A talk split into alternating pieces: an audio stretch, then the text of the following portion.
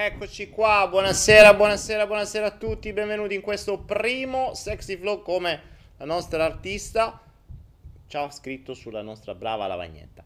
Eh, un attimo soltanto che mh, iniziamo con dei problemi tecnici come al solito, quindi sapete bene che come al solito quando ci sono i problemi tecnici sarà un gran flow, quando invece non ci sono non è un gran flow, visto che questo qua, voglio un attimo la luce che non mi piace.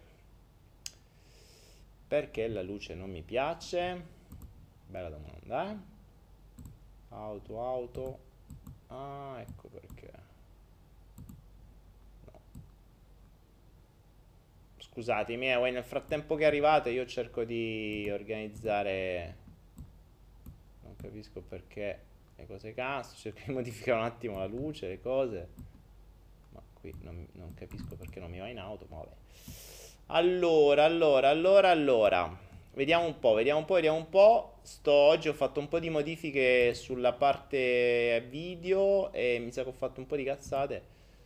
Boh, vabbè, aumentiamo un po' la luce e via. Sono 700 fari sparati in faccia. Come vedete così? Sono un po' sparato, un po' abbastanza illuminato. Boh, vabbè. Ok, buonasera a tutti ragazzi, benvenuti in questo primo Sexy Flow. Vedo che hanno messo la, la nuova emoticon della distanza di sicurezza. Preoccupante sta cosa. Cari amici, voi non lo sapete o forse lo sapete, ma oggi, oggi, esattamente oggi, per me, domani per voi, è il mio compleanno. Mi dispiace, l'altra volta ho fatto un corso eh, intero il giorno del mio compleanno, oggi mm, no, oggi mm, voi, eh, fa- facciamo il sexy flow, basta. Non c'è nessun mega corso che vi cambia la vita, c'è voglia, ma semplicemente questo.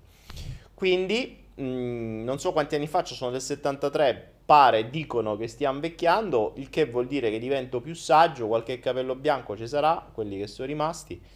Eh, però c'è da dire che oggi iniziamo, quindi oggi giorno 3 aprile per me, 2 aprile per voi, inizia questa nuova serie dedicata alla seduzione. Ho, ho, come ho sempre voluto fare, un corso, o meglio un intero percorso di controseduzione. Che sarà la controseduzione? L'opposto della seduzione. Perché? Perché capiremo che vuol dire seduzione, capiremo che cosa vuol dire quella robaccia che viene insegnata in giro e questa è una dispensa, o meglio un libro americano che viene, mh, viene, su cui si basano anche diversi corsi in Italia che costano roba di 2 millini di euro e c'è gente che li fa e pure troppi. E purtroppo poi sta gente ve la ritrovate in giro voi donne eh, quando andate in giro. Quindi dovete sapere come funzionano, che cosa hanno studiato, studiato per modo di dire perché se questo è studio stiamo a posto.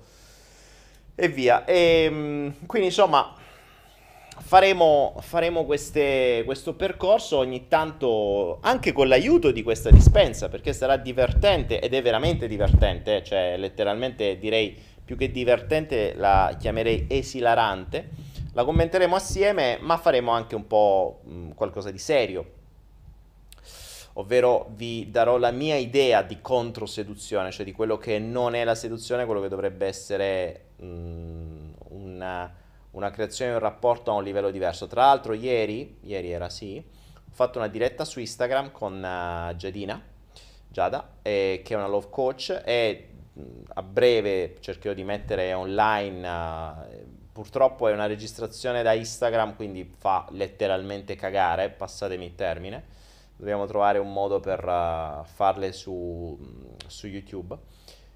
Ehm... Oh, mi stai dicendo che ho 47 anni, ma davvero non lo sai? No, Monica, non, non li conto. Cioè, sinceramente non li conto da diverso tempo, so solo che sono del 73, già tanto che me lo ricordo, in genere me lo ricordavano i miei, adesso me lo ricorda Facebook il mio compleanno.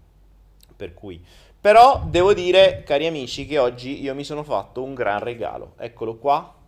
Mi sono regalato, questi sono i regali che mi piacciono.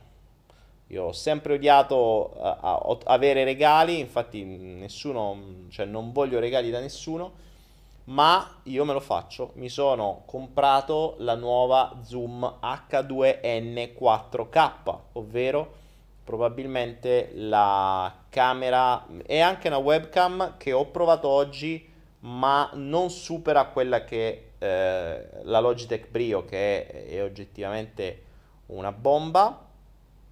Ma questo giochino qui è una camera 4K con 5 microfoni da, mm, da concerto. Eh, Zoom è una marca fantastica. Ci sto facendo una pubblicità gratis, ma come ad essere qualche commissione. Non le vendo neanche su Anaera. Mo qualcuno dirà: Ah, stai facendo promozione. No, non le vendo, è una roba che ho io e basta. La potete comprare da qualche parte. che c'è sempre qualcuno che deve pensare male. Quindi, questa qui potrò usarla in esterna. Eh, la proverò a breve farò qualche video in esterna quando si potrà uscire perché vediamo come viene fuori. Ho fatto un paio di prove sembra una figata e quindi questo è il mio regalo il mio autoregalo di compleanno. Se qualcuno me la vuole regalare l'ho già comprata. Però potete sempre fare donazioni se volete ma è irrilevante. No però se invece volete farmi un gran regalo di compleanno potreste stare a Torino il 5 luglio. Torino insomma quel che è perché non so ancora dove saremo. Ma Ehm, il 5 luglio, se Dio vuole, se Corona vuole, se tutto quello che c'è dietro Corona vuole, il 5 luglio saremo a Torino, io sarò in Italia. Io spero di venire in Italia presto, prima, però insomma. Oh, vedo che c'è una diatriba tra i quanti anni ho. C'è qualcuno che dice che ne ho 47, qualcun altro si dice che ne ho 46. Vabbè, ma comunque fate voi, fate voi i conti. Io sinceramente non mi interessa quanti ne ho. Detto ciò, siamo 314, 314, è un pi greco praticamente. Cioè. Quanti sono i tuoi followers? Un pi greco. Uh, grazie, grazie, grazie, grazie per gli auguri. Io spero davvero che, mm, che, che ci vedremo a Torino. Ecco, eh, avevo fatto una, tempo fa un, um, un video delle storie, una serie che purtroppo ho fatto soltanto 5, 5 video, molto belle secondo me, eh, dove parlavo appunto del compleanno, non mi ricordo come si chiamava, dove però mh, spiegavo come mh, sinceramente il compleanno, mh, cioè è, cioè, alla fine cazzo festeggiamo il compleanno. Uh, penso che i giorni veramente importanti della vita dovrebbero essere quelli che, in cui si segnano dei salti quantici, cioè quelli in cui si segnano dei, dei veri e propri salti di consapevolezza, quelli in cui si cambia davvero. Quali sono i giorni importanti? Sinceramente oggi rispetto a ieri non è cambiata una mazza, quindi non vedo perché debba festeggiare un giorno come tanti altri, è semplicemente un passare del tempo. Mentre invece un giorno importante, un momento importante, un evento importante, allora quello sì che si ricorda, quello potrebbe essere un compleanno. Eh, ecco, il 5 luglio sarà un giorno importante perché sarà l'unica presenza, uh, almeno per adesso, perché sinceramente uh, l'universo come si muove, oggi proprio facevo, ricordavo alcune cose dell'anno scorso e di come uh, le, le, quando ci si mette mi cambia completamente i piani, tanto da non fare più piani, perché non ho idea di quando verrò in Italia, dove starò, che giri farò, che cosa accadrà, per quanto resterò, perché non ne ho assolutamente idea. Però l'unica cosa certa è che il 5 luglio, certa per modo di dire, cioè, se il mondo esiste ancora e se l'Italia esiste ancora, eh, sarò a Torino a fare cosa? Non lo so, sarà un corso a porte chiuse, eh, entreranno solo le persone gradite e, e, soprattutto si entrerà dopo aver... Uh, prima di tutto dovete essere in lista, quindi dovete, c'è, c'è la, insomma, dovete fare una sorta di tutti coloro che avranno fatto una donazione eh, sul sito oltre 47 euro, quindi 47 in su, saranno in lista e sarete avvisati di dove sarà perché non so ancora dov'è, ma soprattutto prima di entrare ci sarà una non disclosure agreement, ovvero un foglio, una, un accordo dove vi impegnate con nome, cognome e firma eh, a non diffondere ciò che verrà detto in quella sala. Quindi è una cosa che resta tra noi e rimarrà lì. Ma non tanto per me, perché per me potreste pure diffonderla, è per la vostra incolumità. Perché deter- ci sono alcune cose. Eh, state vedendo in questi giorni come eh, esiste una vera e propria censura, dove c'è qualcuno che si viene innalzato a giudice mm, non si capisce bene da chi, eh, che decide se una cosa è giusta o sbagliata. Ecco, eh, in genere ho scoperto che se andiamo a mettere mani nelle cose che vengono dette sbagliate, o meglio, nelle cose non tanto sbagliate, ma nascoste, spesso troviamo una verità più vera della verità che ci hanno propinato. Quindi, mh, mm, se no non si, non si nasconderebbero, no?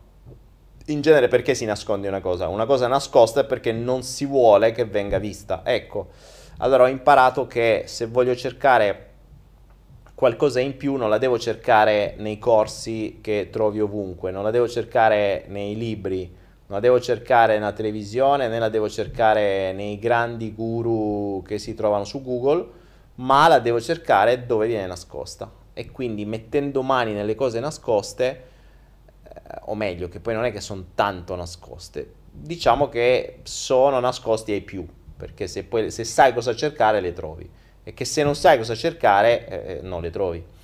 Quindi se non sai cosa vedere, ricorda, l- la mente vede solo ciò che conosce, quindi se io non ti mostro qualcosa da vedere, tu non la vedi. Ed è quello che accadrà il 5 luglio. 5 luglio vi aprirò un mondo nuovo, eh, ma ripeto, non sono verità, è un lab, quindi non è un corso di formazione, è un laboratorio, lab sta per laboratorio, ciò vuol dire che siamo agli inizi, agli albori di qualcosa di assolutamente nuovo, di cui davvero c'è da sperimentare tantissimo. Abbiamo già fatto una prima versione l'anno scorso ad agosto, un paio di date a Roma e Torino abbiamo fatto delle sperimentazioni, alcune cose sono uscite, sono creati dei gruppi di studio, abbiamo aggiunto altre cose grazie a tutti questi gruppi di studio e continueremo il 5 luglio a Torino, spero che saremo di più per poter fare magari qualcosa di, mm, insomma, anche di più grandi, di, di più grande. Bene, siamo 343 persone, pochi, devo dire pochi, pochi, pochi. Uh, pensavo di più, pensavo che il sesso o qualcosa del genere potesse interessante. Wow, di cosa stai parlando? Tipo cosa nascosta? Eh, se è nascosta te lo dico, lo saprete, lo saprete alla, al 5 luglio. Se te lo dico qua non è più nascosto. Ti ho detto prima di dirvelo mi firmate un accordo di non disclosure, quindi non è che mo ve lo venga di qua. Ma ripeto, non è perché non voglio diffonderlo, è che non è possibile diffonderlo se voglio tenermi Uh, se voglio tenermi l'account buono, se non voglio essere bannato, se non voglio gli elicotteri sopra casa, eccetera, ok? Tu sei il più onesto, Giovanna Tanzi, ma Giovanna, sono, sono una persona normale. Uh, sinceramente, non, uh, diciamo che il mio obiettivo è diverso. Ehm, non, non, non, non me ne frega. Oggi come oggi, sinceramente, il mio obiettivo dopo aver vissuto tante vite in questa vita, non è più nessuno di quegli obiettivi che avevo nelle precedenti vite vissuti in questa vita. Sembra un scioglilingua. Hai capito? Ok, allora, vediamo un po' di cosa parliamo questa sera. Ora, questa sera mh, mm, il titolo di questo uh, flow, o meglio di questo sexy flow, è, è seduzione e fascinazione. La seduzione è un termine che spesso viene usato anche a sproposito, tanto che esistono addirittura dei corsi di seduzione, tanto che questo libro, che è conosciuto come 60 Years of Challenge, è un libro americano, questa è la traduzione in italiano, mi è stata data da una persona che ha seguito un corso eh, da 2000 euro e, e si usava questo libro praticamente per fare il corso. Questo corso praticamente dovrebbe dare tutto ciò che serve a una persona, a un uomo qualunque per potersi trombare le donne. Attenzione, per potersi trombare le donne. Cioè l'obiettivo della seduzione in genere non è creare una relazione, non è trovare l'anima gemella, la fiamma gemella o come si chiamano adesso, ma semplicemente fare numero, cioè trombare quanta più gente possibile. Che può sembrare strano, ma in realtà nel mondo lì fuori mh, mm, molte persone ragionano così. E ve lo dico per certo perché per un buon periodo di, tam- di tempo anch'io ragionavo così. Quindi non ho... Mh, mm, non nego il mio passato anche perché oggi sono il frutto del mio passato. Quindi se ho fatto dei cambiamenti è perché ho vissuto quei cambiamenti. Eh, io auguro alla gente di fare tanti tanti tanti soldi perché così capiranno che non sono quello che gli cambia la vita. Così come eh, auguro agli uomini trombarsi tante tante tante donne perché così capiranno che non serve trombarsi tante donne per sentirti più figo. Stessa cosa per le donne. Però io ho la mia esperienza da uomo, quindi posso ipotizzare che anche per alcune donne, ad esempio, avere, non so, uomini di un certo prestigio o di, un, eh, con, con, di, un, di una certa grandezza di portafoglio o di chissà che o di una certa bellezza o di un certo status sociale potrebbe, mh, mm, rend, potrebbe farle sentire di maggior valore. Ma in realtà il concetto del valore che si dà a se stessi, cioè se ti senti uno sfigato, se ti senti di basso valore, non è l'orologio che porti al polso, non è la macchina che è sotto al culo, non è le scarpe che hai sotto i piedi, né tantomeno l'uomo o la donna che hai a fianco che aumentano, che aumentano, il tuo valore. Il tuo valore è il tuo valore, cioè 50 ehm, euro, se tu la metti in mano a un miliardario, vale sempre 50 euro. Cioè, 5 euro, se la metti in mano a un poveraccio, vale 5 euro, se la metti in mano a un miliardario, vale 5 euro. Se la metti dentro un, uh, un, so, un, vassoio di oro zecchino, sempre 5 euro vale. Cioè, il vassoio vale di più, ma a 5 euro vale 5 euro, non aumenta di valore in base al contesto. Cioè, è questo che deve essere compreso. Quindi il valore di una persona non cambia in base al contesto, né tantomeno cambia, quindi diminuisce il valore se viene sporcata la persona. Ad esempio, i soliti 50 euro di prima, una delle metafore eh, che feci durante la trasmissione di The Coach, mm, tra l'altro non so neanche se è andato in onda, la, la, la, una, un modo per far comprendere alla gente il discorso del valore. Cioè, prendere 50 euro e stropicciarla sarà stropicciata, ma vale sempre 50 euro. Sporcarla, camminarci sopra, buttarci merda sopra, sì, ma vale sempre 50 euro. Sarà sporca, sarà stropicciata, puzzerà, ma se tu vai a comprare ti danno sempre robe per 50 euro. Quindi il valore è intrinseco, non cambia in base al contesto, non cambia neanche in base a come viene trattata la moneta, la banconota o la persona. Quindi se tu hai valore, ti possono buttare merda addosso, il tuo valore non cambia. Se tu hai valore, puoi avere una persona di meno valore a fianco, il tuo valore non cambia, di più valore a fianco, il tuo valore non cambia. Cioè il valore è fondamentale, non cambia dal contesto. Il valore cambia da dentro.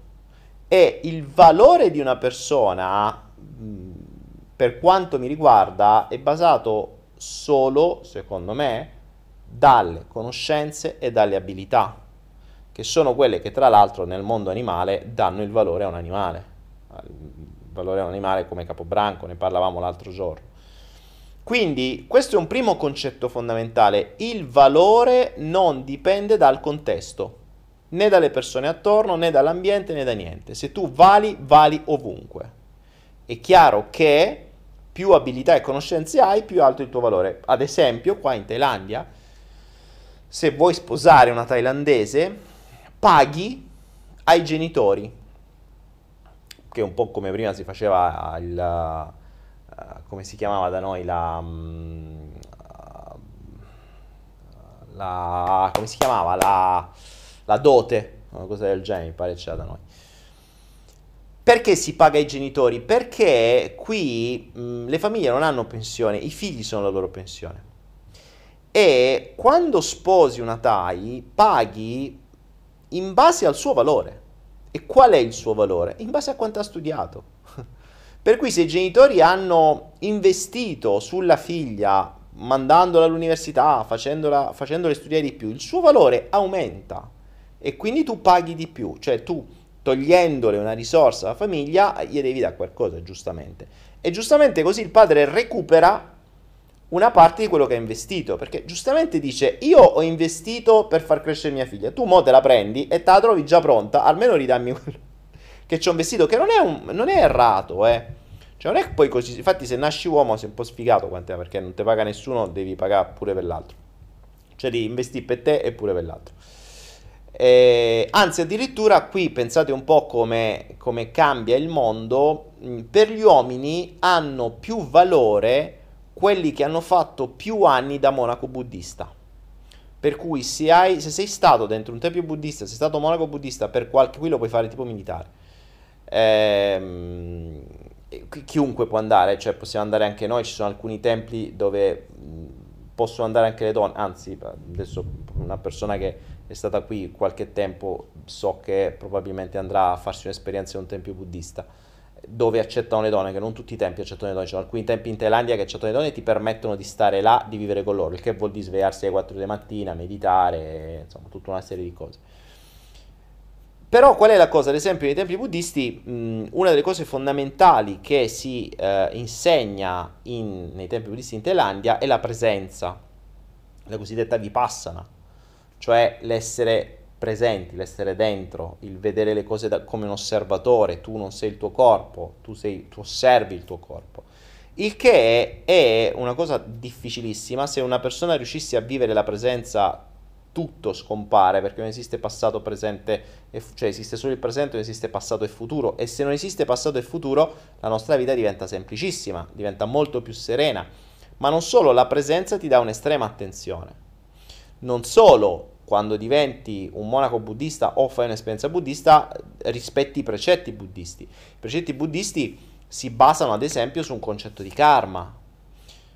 E il karma vuol dire che se sputi in aria in faccia ti ritorna. Quindi per loro è, ad esempio qua mh, mm, in Asia, eh, in Thailandia, l'ho, l'ho, visto più volte, se esci alle 6 e mezza del mattino, alle 7 trovi i monaci buddisti che vanno scalzi in giro a... Eh, con la loro boccia a chiedere, a chiedere. In realtà passano dai, dai, vari street food, quindi dalle varie bancarelle che fanno cibo e la gente gli dà del cibo, poi gli fa una preghiera, una benedizione e via.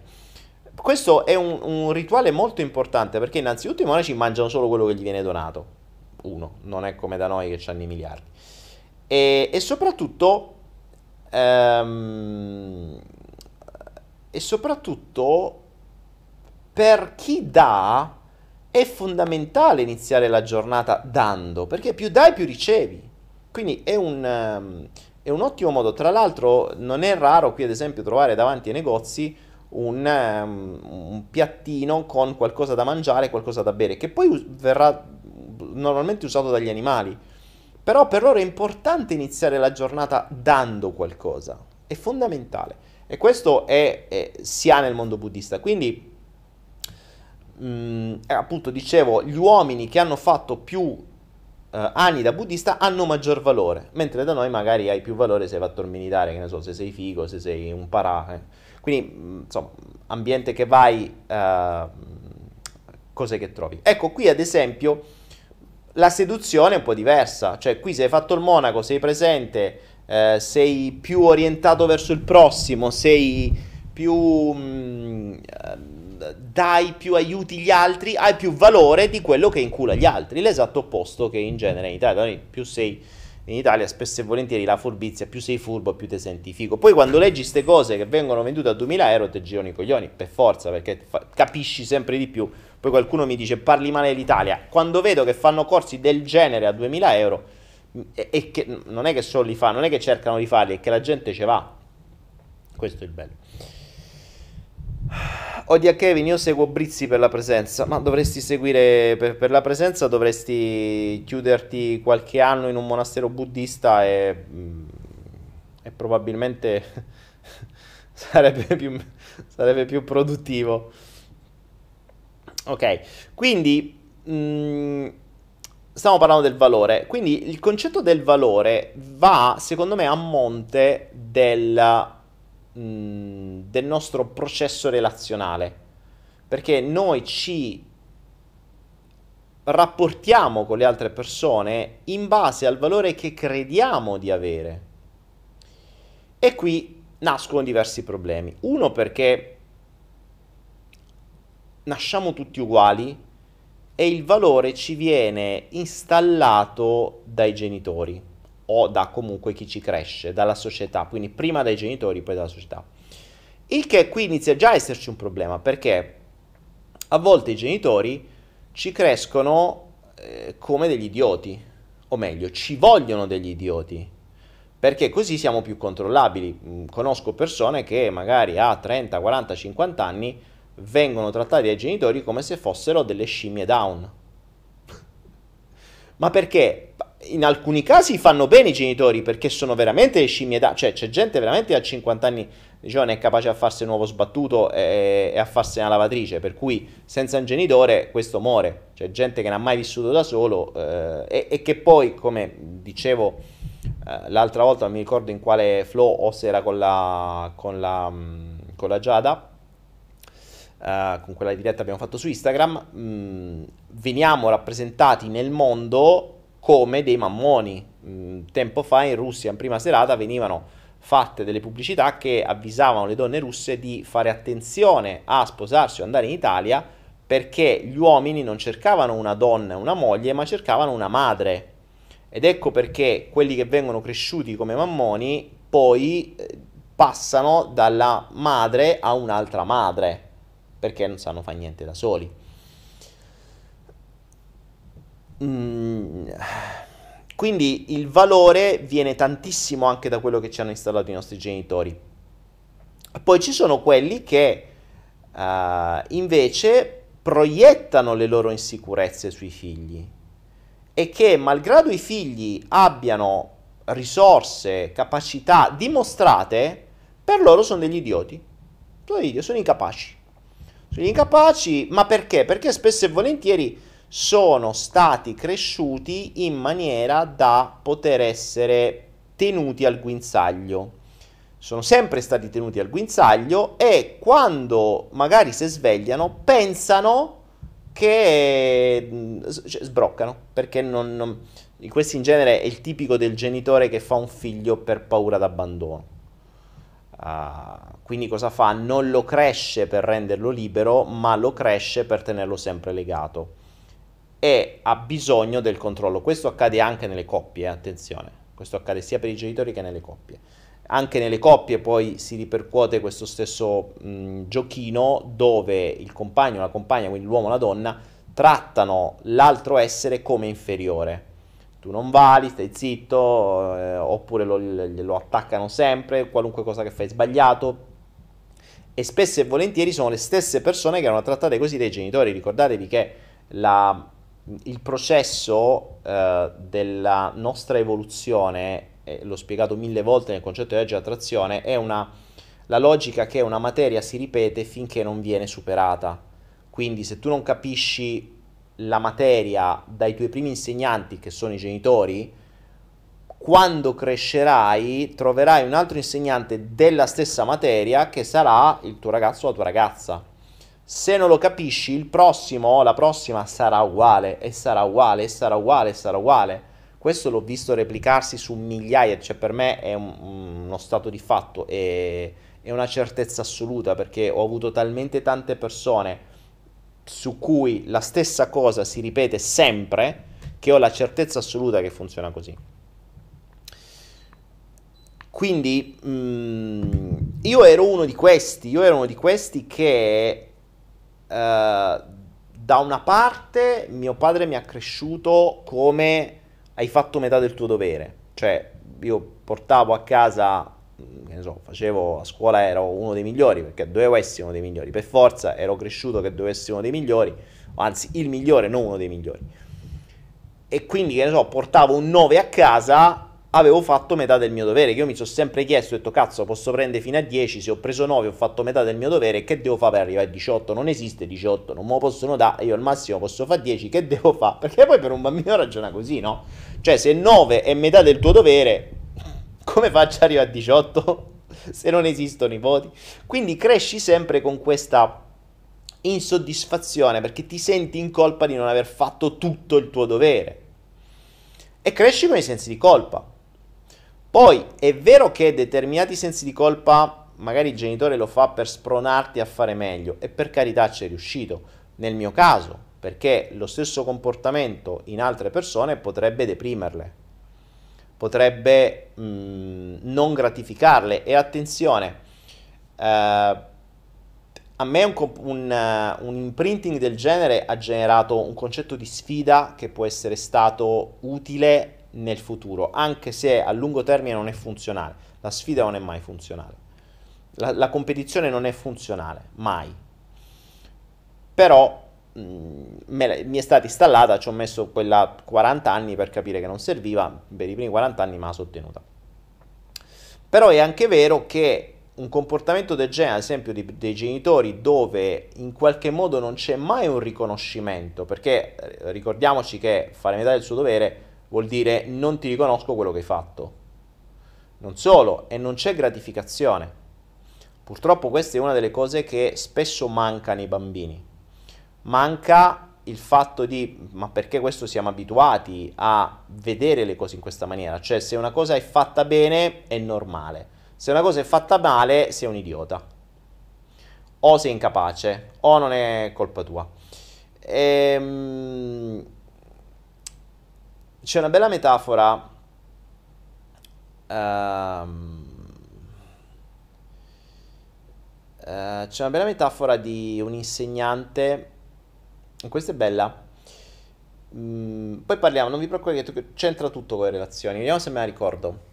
Questo insegnante entra in classe dei bambini e eh, comincia a scrivere la lavagna e dice ok bambini oggi impareremo la tabellina del 5 e scrive 1 per 5 uguale 7, 2 per 5 10, 3 per 5 15, 4 per 5 20, 5 per 5 25, 6 per 5 30, 7 per 5 35, 8 per 5 40, 9 per 5 45, 5 per 10 50. Penso la so. si gira e vede tutti i bambini che ridono. Quando gli chiede perché ridono, i bambini gli dicono, eh, professore, 1 per 5 è 7? E lì l'insegnante, il professore, dice ai bambini, cari bimbi, la lezione di oggi non era la tabellina del 5, ma era mostrarvi come nella vita potrete fare 9 cose giuste e una sbagliata e la gente riderà di voi per quella sbagliata non vi ringrazierà per le nove giuste. E questo è vero purtroppo. Il nostro focus è su quello che gli altri sbagliano. E ricordiamoci che gli altri saremo noi prima o poi. Quindi questa è una grande lezione da quell'insegnante, da quel maestro, ed è una lezione che vale sempre. Ed è una lezione che dovrebbero sapere i genitori, perché ricordiamoci che i nostri comportamenti, attenzione, i nostri comportamenti e quelli degli altri, perché poi noi dopo, se vogliamo parlare di seduzione, ricordiamoci che andremo a rapportarci con gli altri e questi benedetti altri non sono una persona e basta, sono il frutto di un mondo che c'è stato dietro. Genitori, nonni, scuola, chiesa, eh, amici, bullizzamenti, eh, eccetera. Si dice bullizzamenti, non lo so è tutto quello che è stato. Quindi noi prendiamo un pacchettino di cui non conosciamo niente e soprattutto di cui vediamo solo la carta regalo esterna. E a volte ci sposiamo sta gente, cioè a volte ci si sposa persone di cui si conosce solo la carta regalo che c'è da fuori. Non abbiamo manco aperto il nastrino. E ehm, quindi se i genitori non gratificano il bambino, ma puntano il dito solo sulla critica, è vero che loro lo possono fare, io ti faccio notare l'errore perché tu lo puoi anche migliorare, ed è vero. Però un bambino che ha una, una logica lineare, se sente solo le critiche, si sentirà un idiota, si sentirà incapace.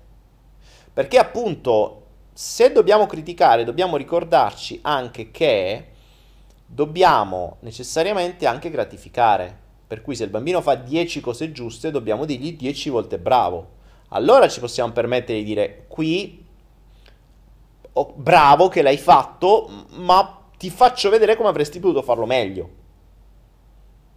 Questa sarebbe la cosa migliore, però non accade così.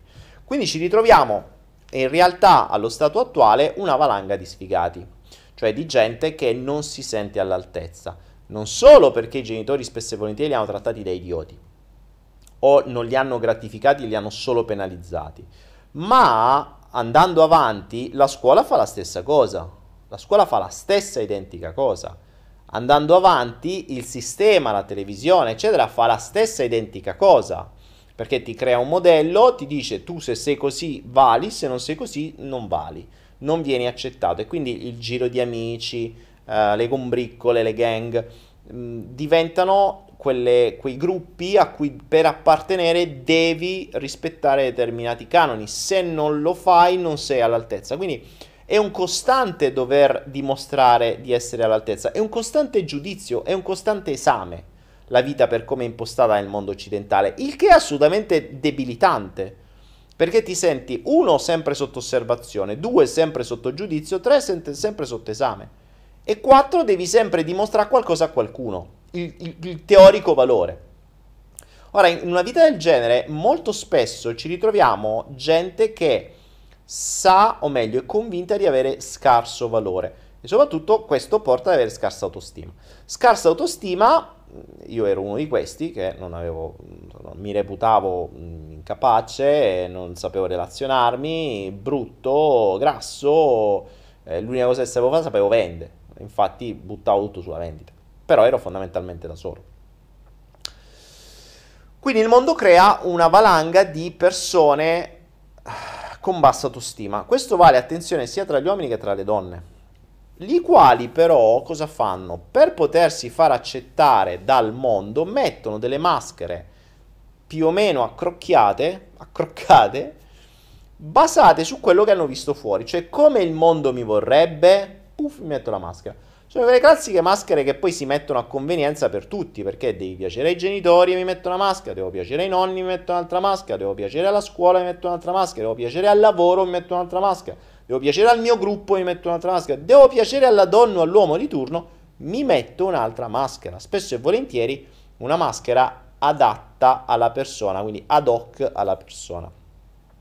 Mettere una maschera non è la cosa migliore, anche se anche se è seduzione. Perché se andiamo a vedere il termine, la, la, uh, il significato di seduzione, seduzione vuol dire allettamento al male, alla colpa, traviamento, corruzione. Cioè seduzione vuol dire questo, vuol dire corrompere, vuol dire far fare qualcosa a qualcuno mh, contro la sua volontà. Questo è il, il, il, significato della parola seduzione. Da vocabolario, eh? attenzione. Ehm, ad esempio, c'è ancora qui, sto leggendo sul vocabolario dizionarierepubblica.it. Uh, mi dice nel diritto la seduzione era un reato, oggi soppresso, peccato, compiuto dall'uomo coniugato che facendosi credere celibe e promettendole di sposarla induceva una minorenne ad avere rapporti sessuali con lui. Questo era un reato, era un reato. Io metterei come reato non solo per l'uomo ma anche per la donna, perché spesso e volentieri la donna fa la stessa cosa, ma non con i minorenni, anche con i maggiorenni. Rimane il fatto che è un raccontare cazzate, quindi dire bugie, per portare a un fine l'altra persona. Questo vuol dire sedurre. Il che è fare un corso di seduzione mi sembra un po' strano, eppure la seduzione è uno dei temi che più tira in assoluto perché? Perché la gente non vede l'ora di manipolare gli altri e di fargli fare quello che vogliono loro, cioè quello che vuole pers- il seduttore o la seduttrice invece che quello che vuole l'altra persona. Quindi sedurre vuol dire letteralmente manipolare e far fare qualcosa contro il proprio volere, contro l'altrui volere. Oggi poi ovviamente il termine seduzione viene utilizzato in maniera un po' diversa, però se la vogliamo vedere come significato, questo è. Cioè. E, e, così si spiega quello che ad esempio si, mh, mm, si, si, sta scritto su questi cazzo di libri. Perché poi ne leggiamo un po' di cose assieme e vi rabbrividirete vedendo che cosa viene insegnato a sta gente e forse vi renderete conto che questa gente l'avete incontrata anche voi per strada, soprattutto le donne, perché questo qui è un corso fatto per gli uomini. E vedete che cosa insegnano agli uomini e lì veramente vi cadranno le braccia, perché in giro troviamo sta gente. Poi mi fa sempre sorridere quando qualcuno mi dice: Ah, ma sai che stiamo. Si dice che stiamo andando verso la quinta dimensione di spiritualità. Ma di che? Cioè, ma quale spiritualità? C'è, c'è gente in giro, la maggior parte della gente sta presso queste stronzate. Noi siamo un gruppo ristretto, infatti siamo 400 persone, non 10.000. Se eh, se vedi le persone che parlano di seduzione, se vedi questo qui che ha scritto questo libro, quante persone c'ha che gli vanno dietro e che, mh, mm, che quanto è seguito e quanto è stato letto, ti metti mai nei capelli. Perché purtroppo, come in piccolo così in grande, vivendo in un mondo dove un sistema non fa altro che manipolare la nostra mente al fine che noi facciamo quello che loro vogliono, di conseguenza noi facciamo le stesse cose. Cioè l'essere umano è addestrato a essere controllato e quindi l'unica cosa che sa fare è controllare. E, e, e, c'è gente che letteralmente sbrocca quando perde il controllo di una persona. Vi sarà capitato. Ne parlavo l'altro giorno con, uh, con Giada in, uh, in, questa diretta su, su, Instagram che prima o poi riuscirò a renderizzare. Ci ho messo una giornata, non ci sono ancora riuscito. Um,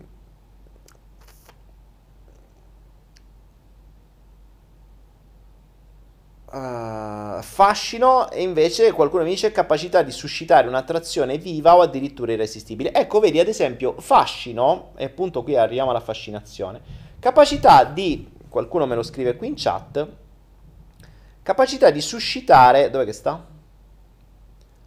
Mm, dove che sta? Non è scritto fascino, non so perso. Capacità di suscitare un'attrazione viva o addirittura irresistibile susciti, non manipoli, è diverso. Cioè il fascino è qualcosa che tu ne resti, tu quando vedi qualcosa di bello, quando vedi qualcosa che ti piace, ne resti affascinato.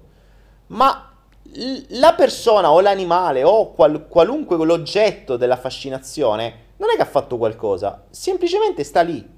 Cioè si è mostrato, brilla della sua luce. Tu lo guardi e dici, wow, che è ben diverso dal, eh, dal seduttore, perché il seduttore può inventarsi mille stratagemmi, e qua ce ne sono veramente di ridicoli, ma purtroppo, purtroppo in alcuni casi funzionano, anzi forse in tanti casi, perché queste cose qua vanno avanti perché funzionano, si chiama 60 anni di sfide, e sono 70 anni che vanno avanti queste cose e funzionano, il che è preoccupante pure che funzionano, poi capiremo perché. Eh, la seduzione invece è un accrocchio di tecniche, un guazzabuglio di tecniche che mirano a condizionare la mente della persona per fargli fare quello che tu vuoi, che è ben diverso dal fascino. Ricordiamoci, la seduzione è indotta, è una vera e propria induzione, cioè io ti induco a fare qualcosa anche contro la tua voglia, creando una maschera ad hoc affinché tu ti convinci che io sono la persona giusta per te. Il fascino invece, io sto qua, faccio il mio, sto nel mio, tu puoi, eh, puoi vedermi o non vedermi, puoi apprezzare o non apprezzare, ma me frega niente. Ok?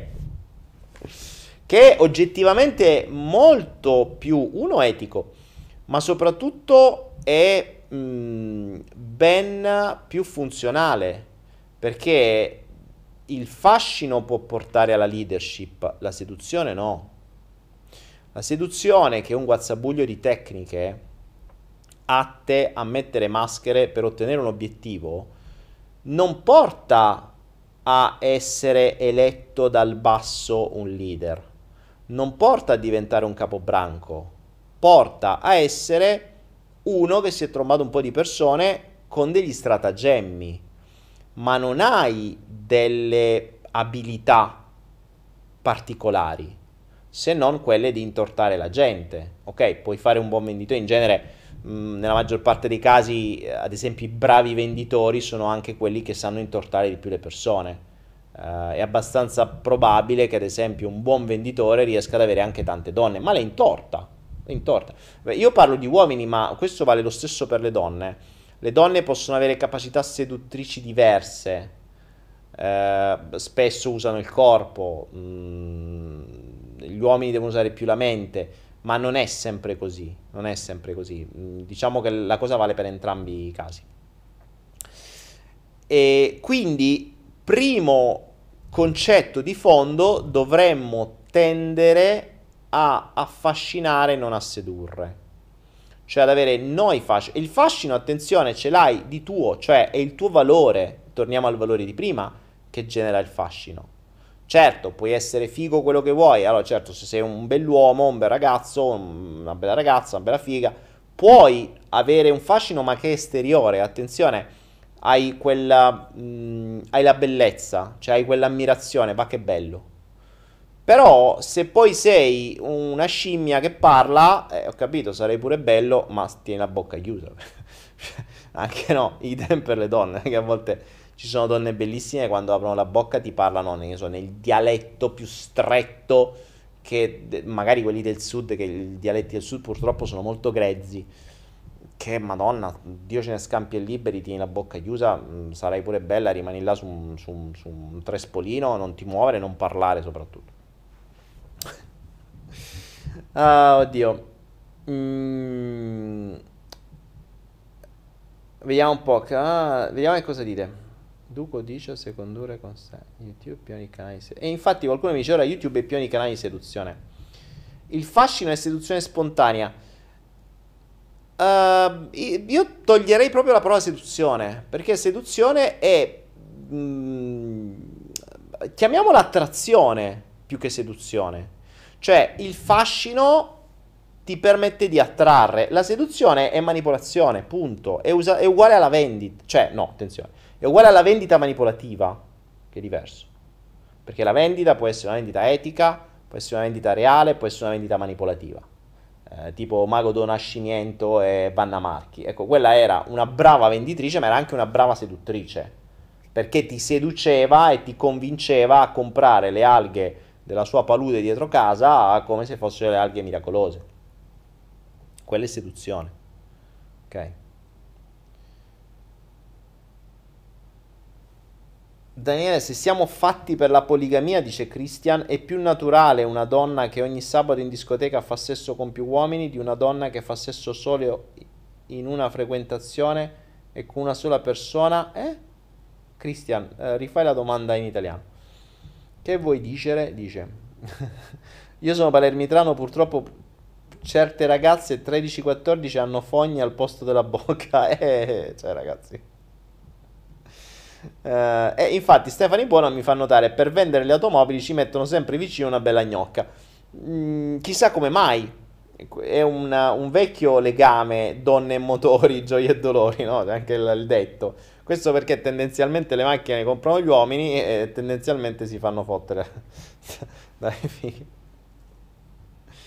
Uh, seduzione, amore, sessualità e dintorni. Digressione casuale. Non lo sapevo neanche io di avere questa digressione. Che è questa digressione casuale? La nostra regia ci propone una digressione casuale dove parlo di seduzione, amore, sessualità e dintorni. Che cazzo è uscita questa digressione? Non ricordo assolutamente di averla fatta. Grande regia. Non so dove l'hai cicciata fuori sta roba, ma non so da dove è uscita. Me la devo rivedere perché non me la ricordo per niente. Ok, allora. Detto ciò, vorrei introdurre 60 Years of Challenge. Facciamo sta pubblicità a sto libro perché non si vende su Anaera, non cominciate anche perché questa cosa non la farei mai vendere su Anaera. Sono non so quanti miliardi di pagine, sono 120 pagine, no, non sono neanche tante, 120 pagine, dove mh, mm, è un vademecum per gli uomini che vogliono sedurre le donne, ovvero portarsele a letto. Attenzione, questo libro che viene insegnato nei corsi di seduzione perché molti si, mh, mm, si, si basano su questo, eh, l'unico scopo di questo libro è appunto lo scopo, cioè le scopare. Okay? Quindi qua non si parla di relazioni a lungo termine, di donna nella propria vita, qui si parla solo di numeri solo di quante più te ne trombi più figo sei. Tanto per darvi un'idea, perché mi piacerà farlo, volevo fare una rubrica e probabilmente questi sexy flow si baseranno su questo e li commenteremo assieme perché da qui innanzitutto vi risparmio 2000 euro perché lo facciamo qua gratis.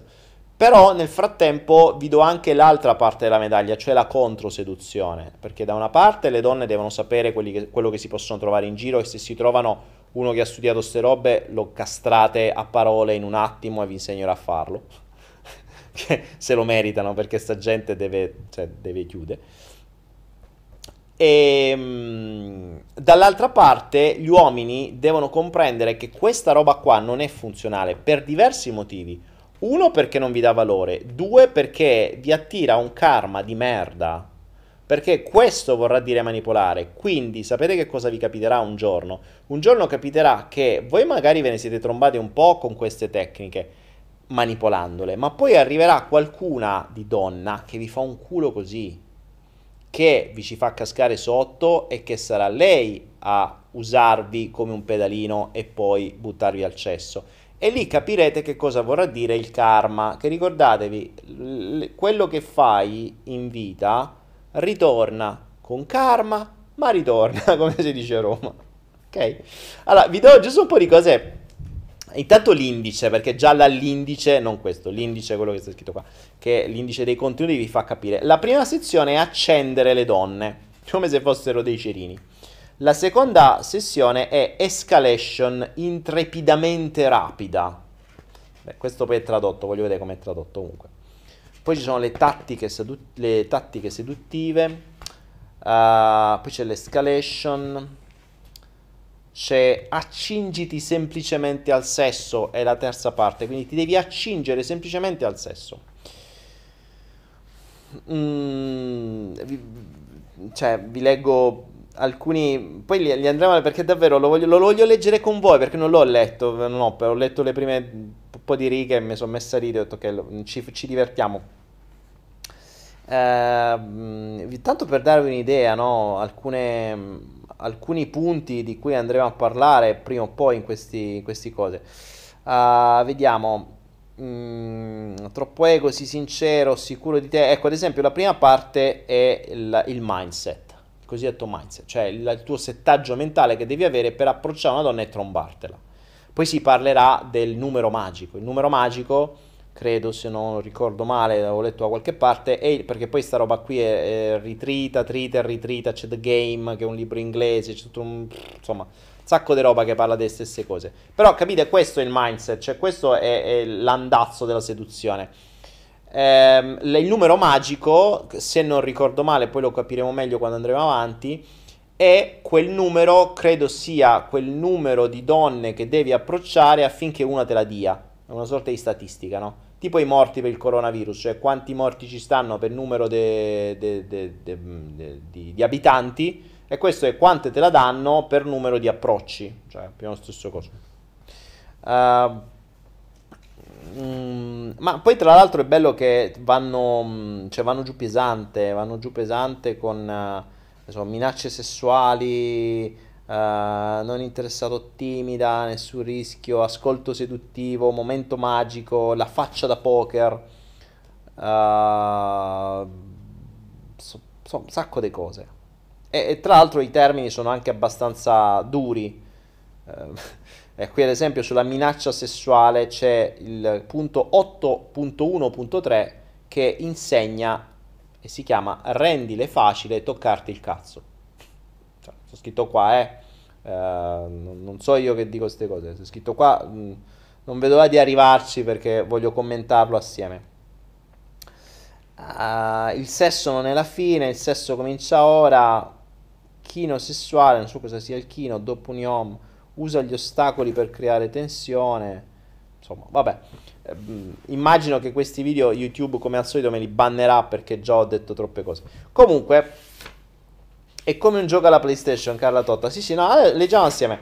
Ne avevo iniziato a leggere già durante la diretta con Giada e ci siamo fatti quattro risate. Però, allora, iniziamo, iniziamo, lo commentiamolo assieme. Questo è il gioco della seduzione secondo quelli che fanno i corsi di seduzione a 2000 euro. Poi si lamentano dei miei corsi di PNL che costano 57 euro e, e insegnano veramente a comunicare se stessi e gli altri. E poi vanno a spendere 2000 euro per imparare ste stronzate. Bene, allora, punto 1. Qui donne e uomini, parliamone. Eh, questo è cosa non fare per vivere una vita sana, felice e di relazioni di successo. Cosa non fare. Cioè questa è la logica di seduzione. Il mio obiettivo è quello di creare una logica di controseduzione, cioè qualcosa che vada esattamente contro la manipolazione mentale al fine di trombarsi qualcuno, che vale sia per gli uomini che per le donne.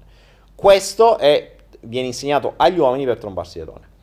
Punto 1. Non badare alle reazioni, limitati ad aprire. Questo è il mindset, eh? cioè qui dobbiamo immaginare lo sfigato di turno, tipo io mh, 30 anni fa, che un po' meno, eh, non è capace a rapportarsi con le persone, soprattutto ancora peggio con una donna, che non sa come fare, non riesce a spiccicare una parola, io ho paura addirittura di avvicinarmi a più di 50 metri, 100 metri da una donna, non riesce a fare queste cose e quindi va a farsi un corso di seduzione. E quindi la prima logica è non, il mindset. Non badare alle, alle reazioni, ma limitati ad aprire. Qual è lo scopo di questo? Lo scopo dell'apertura non è quello di farla andare bene o male, l'unico scopo dell'apertura è quello di aprire e non evitarlo. La sua reazione non conta, smettila di preoccuparti e scaricati la tensione di dosso.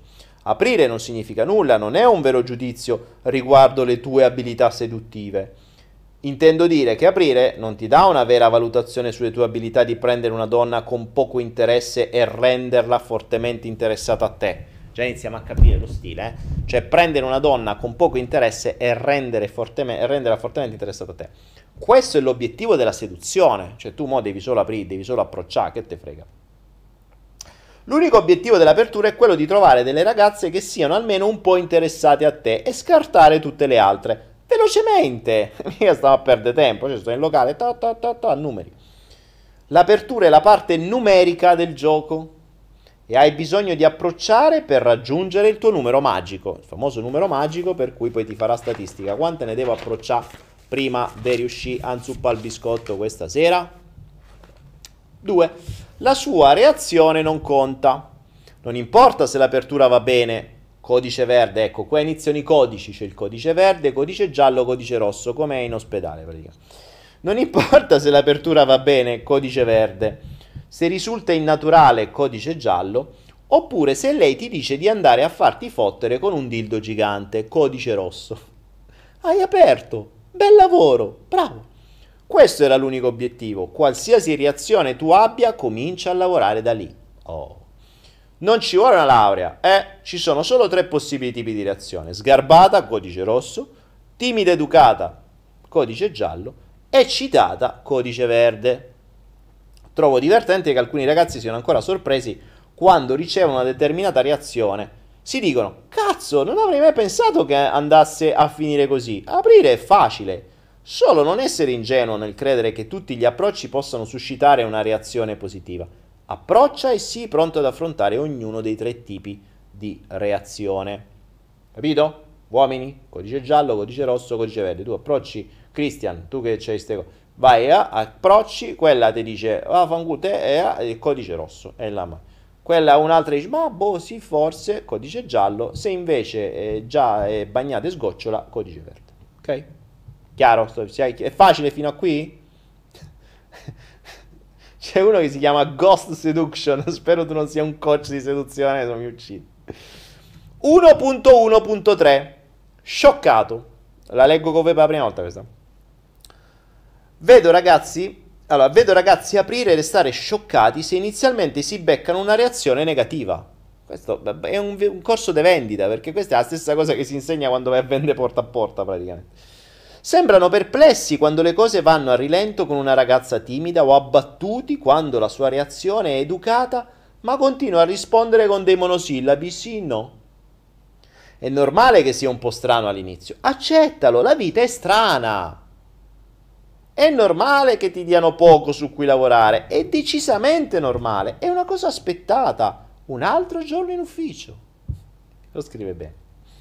Cerca di capire che proverai ansia indipendentemente dalla sua reazione. Anche se va bene, comunque proverai ansia perché le piaci. Se le cose vanno a rilento, proverai ansia sociale. Se lei reagisce in modo sgarbato, probabilmente ti sentirai turbato.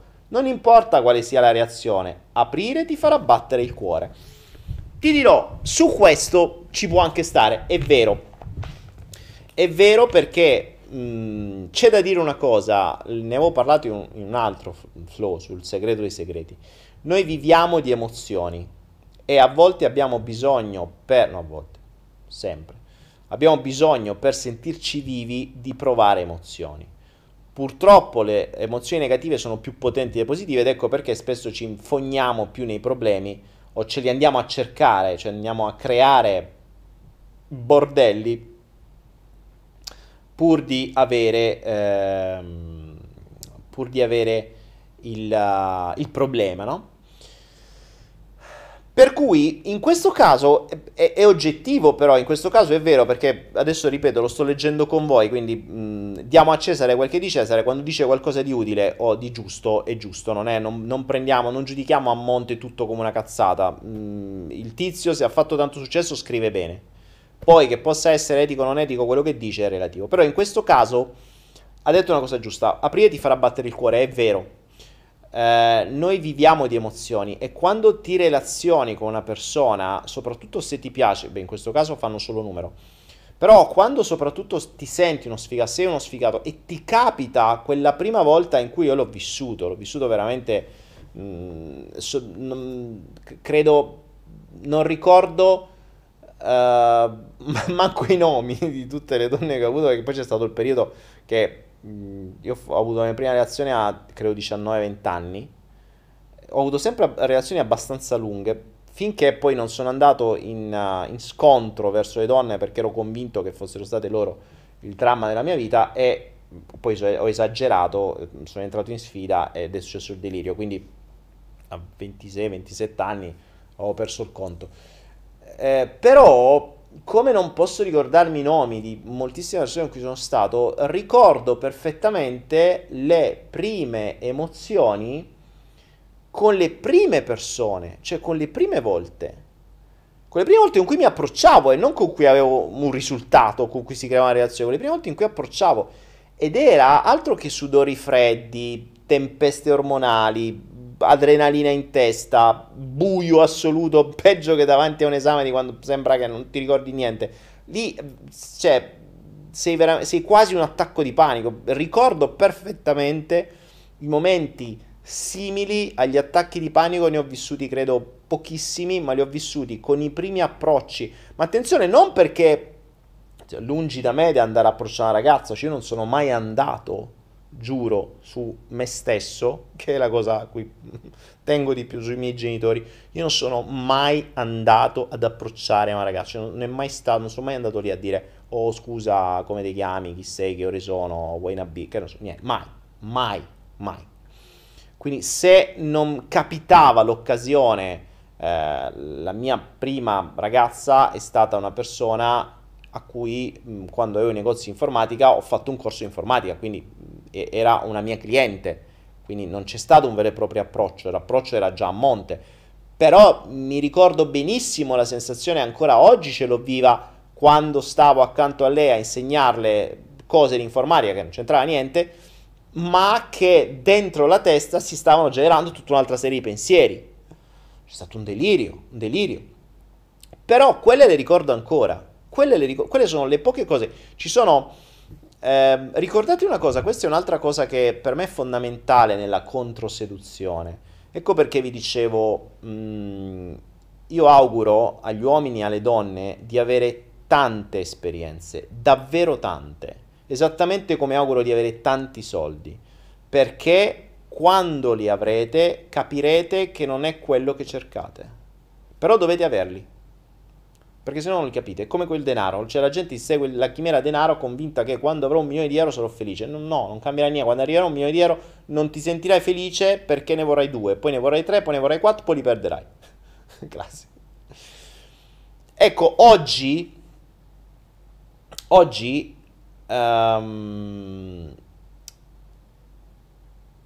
dopo tanti anni, se voi mi chiedeste cosa ti è rimasto di momenti particolari con tutte le persone con cui sei stato, mm, sapete qual è il problema? Niente. Niente. Nella maggior parte dei casi, niente. Sono pochissime scene e pochissime persone, pochissimi momenti, ma che si possono contare su questa mano, vi giuro su questa mano, che ancora ricordo. Ciò vuol dire che sono state pochissime le emozioni vere che sono rimaste dentro la testa. Attenzione, nessuna di queste rientra nei momenti più belli della mia vita, perché nei corsi l'ho fatto fare anche eh, nel salto, nel, in uno dei flow all'inizio eh, e lo facevo fare nei corsi, il, la lista dei almeno 20 momenti più belli della tua vita. Ecco, non ce n'è uno che faccia riferimento a questo. Non ce n'è. Quindi capiamo bene che se lo facciamo in questa maniera stiamo facendo qualcosa che non ci darà niente. Cioè quando andremo avanti nella nostra vita noi vivremo di ricordi, vivremo di ricordi del passato e di emozioni del presente. Mm, dovremmo avere un, un salvadanaio di ricordi positivi enorme, e purtroppo, sapete che cosa accade? Che quando facevo fare i corsi e facevamo la lista dei momenti più belli e più brutti della propria vita, e ne chiedevo almeno 20, almeno 20, vi giuro c'era gente di 40-50 anni che non riusciva a scrivere 20 momenti estremamente felici della propria vita. 20, cazzo! Cioè in 40-50 anni non hai vissuto 20 momenti della tua vita. Ci mettevano ore e non riuscivano a trovarne 20. Sapete quanto ci mettevano a scrivere 20 momenti brutti della propria vita? Due minuti. Due minuti. E, ma 20, uff, pagine, pagine, pagine, pagine. Quindi dobbiamo innanzitutto creare la nostra vita in funzione di vivere momenti felici, momenti sereni, momenti piacevoli, che devono restare nella nostra memoria. E sono pochi purtroppo. E questa è una cosa che vi spingo a fare. Quali sono i momenti più belli della vostra vita che avete vissuto e quelli più brutti? E vedete quanti ne avete. Se avete uno sbilancio verso quelli più brutti, ma attenzione, quelli che vi ritornano subito in mente, eh? cioè non è che vi dovete andare a scavare. E quello è il drammatico. Cioè, se vi, vi ritornano subito in mente quelli negativi e quelli positivi faticano, vuol dire che non vi è rimasto niente. Avete avuto una vita semi vuota. Peggio ancora, se avete avuto tante relazioni e non vi hanno lasciato niente, o vi hanno lasciato solo la mano in bocca, o peggio ancora, o, o, o, o, molti più danni, ancora peggio. Quindi, innanzitutto, facciamo un resoconto della vita passata e, e vediamo come muoverci nella nuova. Questa robaccia qui, se lavoriamo sul concetto di seduzione solo per fare numero, attenzione, che non è per fare numero mh, esattamente come il denaro, eh il denaro spesso e volentieri serve per soddisfare i nostri buchi emotivi, lo status sociale, i riconoscimenti, grazie, le spilline, il, i premi servono per soddisfare i nostri buchi emotivi. Idem, il sesso. Serve spesso e volentieri per soddisfare i nostri buchi emotivi. E vi posso garantire che alla lunga non paga e soprattutto non vi rimarrà niente, niente, niente.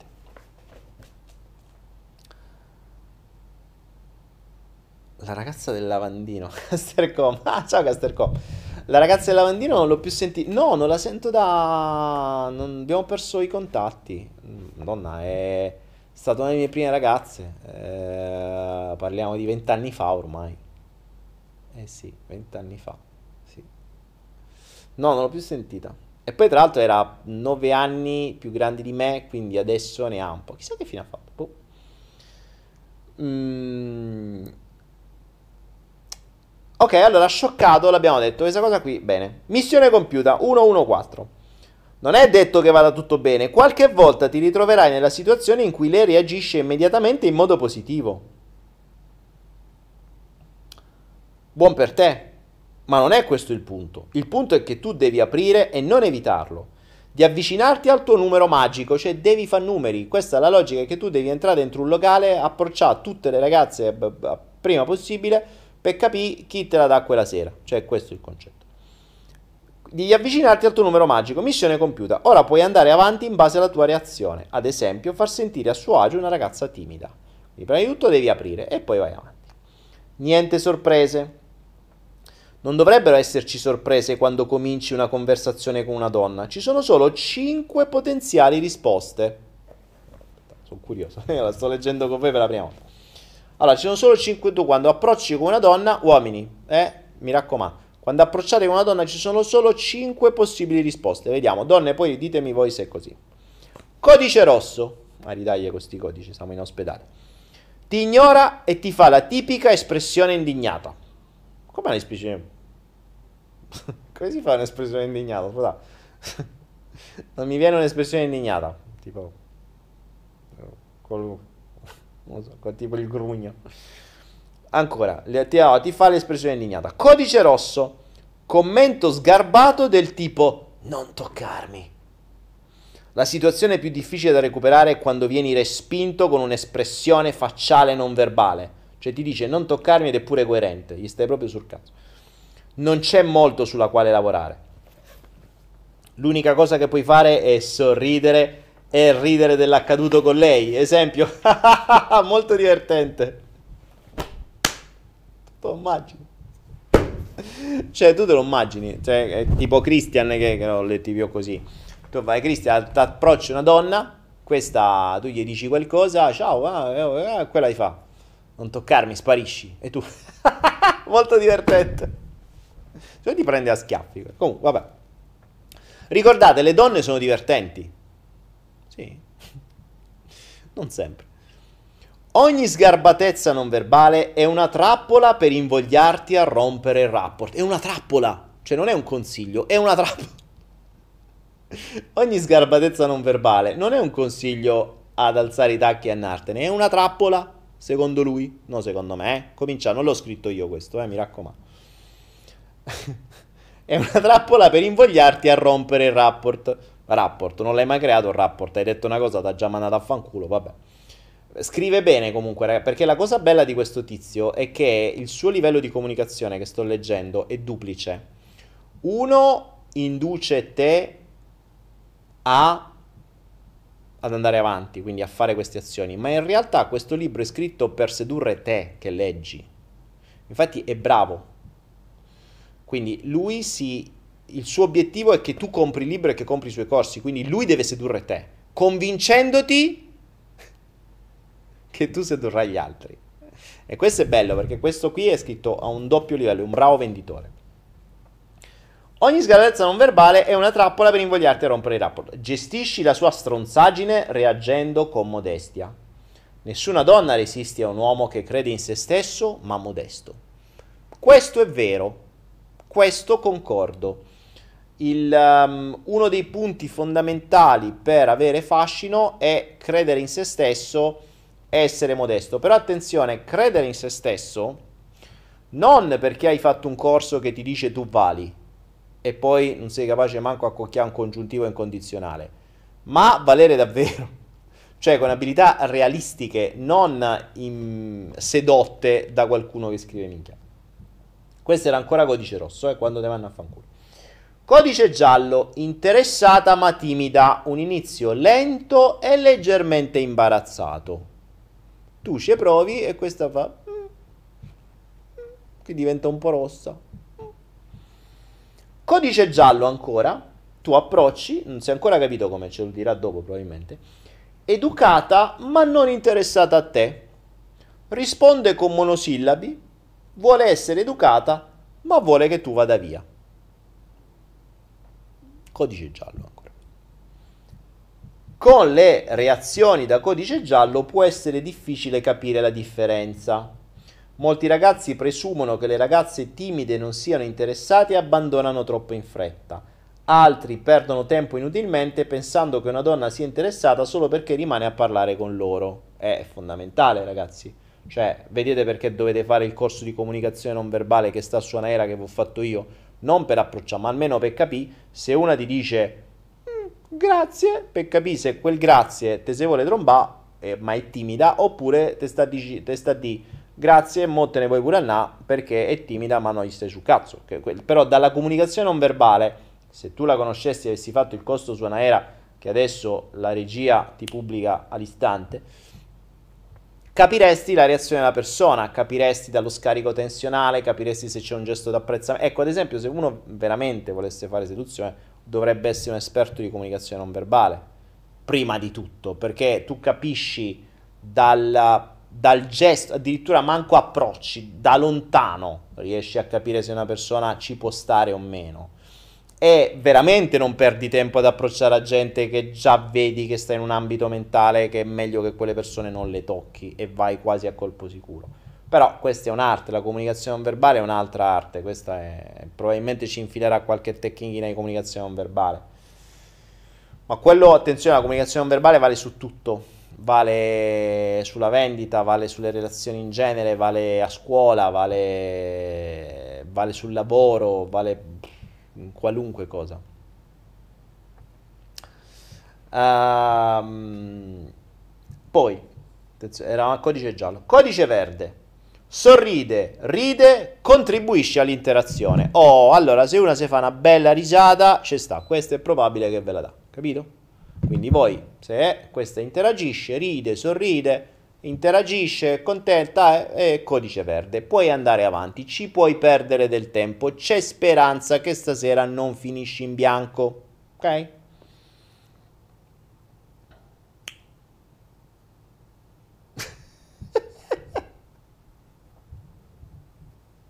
Oh, no, non l'ho letto questo. Non, cioè...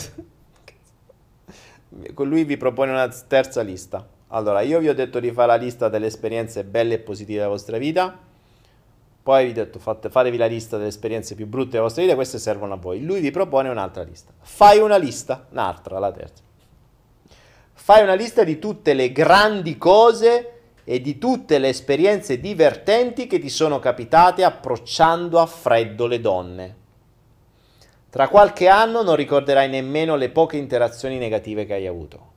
Eh? Poi fa un bel libro di tutti, di come ti hanno mandato a fanculo un sacco di donne, perché poi la maggior parte funziona così, cioè devi sempre raggiungere il numero magico, quindi se il numero magico metti che è 20, vuol dire che devi approcciare 20 donne perché una forse interagisce con te, poi non è detto che te la dia, però può darsi che eh, almeno, meno, meno ci parli. Pensa che fatica, cioè già solo al pensiero che io devo uscire la sera per fare tutto, e pensa che c'è gente che fa questo, cioè c'è gente che esce la sera, cioè che lavora la mattina, si fa un culo la mattina, arriva la sera, si deve vestire, fa profumare, cosa, e deve andare nei locali a fare bordello. Cioè va lì, approcci tutta sta gente, e vai devi raggiungere il numero magico e devi sperare che te la... Cioè tu dopo tutta sta fatica, io quello che mi sono sempre chiesto, ma cioè mo uomini davvero, mo, fatemele un attimo sta cosa perché poi qualcuno mi dice ma tu non ce le fai mai le domande a noi, ce le facciamo solo noi a te. Ma levatemi una curiosità uomini, mo, detto tra noi. Allora. Cioè se io già mi devo svegliare mattina alle 8 o alle 7, una persona normale, un comune mortale, se devi svegliare tipo 6 e mezza, 7, dipende dove vivi te devi lavare, fare, eccetera, devi fare un bel po' di tempo di traffico, quindi già te lo del culo, poi devi lavorare nella maggior parte dei casi un lavoro che non ti piace, esci ai 6, 6 e mezza di pomeriggio, torni a casa un'altra mezz'ora, ora di traffico, te farai una doccia perché puzzerai, sarai stufo e, e te riprepari magari mangi prima, no? Cioè dovrai pure mangiare, perché poi se vai nei locali mica puoi mangiare, devi stare a procedere, mica puoi perdere tempo a mangiare, che sei matto, se perdi una pizza te rischi che poi devi allungare tutti gli approcci, le cose, il codice verdi, rossi, no? Eh no, no, quindi mangi prima, veloce, fai un panino a casa, tac, esci, vai nei locali e cominci, devi raggiungere questo numero magico, metti che c'è il numero magico dei 20, e cominci a chiappia una e questa ti dice va fanculo e quell'altra ti dice mettiti un dildo gigante dietro e quell'altra ti dice eh, oh, sono timida ti dà una borsettata in fa cioè eh, devi arrivare a 20 cazzo ma ammesso e non concesso che hai già fatto minimo le 10-11 di sera perché poi se trovi un codice verde come lo chiama lui se devi chiacchierare minimo qualcosa la dovrai ti devi raccontare qualche esperienza fa un po' il buffone offri qualcosa una cosa un'altra magari bevi. Ora Dopo una giornata del genere, che saranno arrivate le 11 di sera, che avrai mangiato poco, avrai bevuto tanto, avrai detto un sacco di cazzate, metti che questa te la dà, ma ce la fai.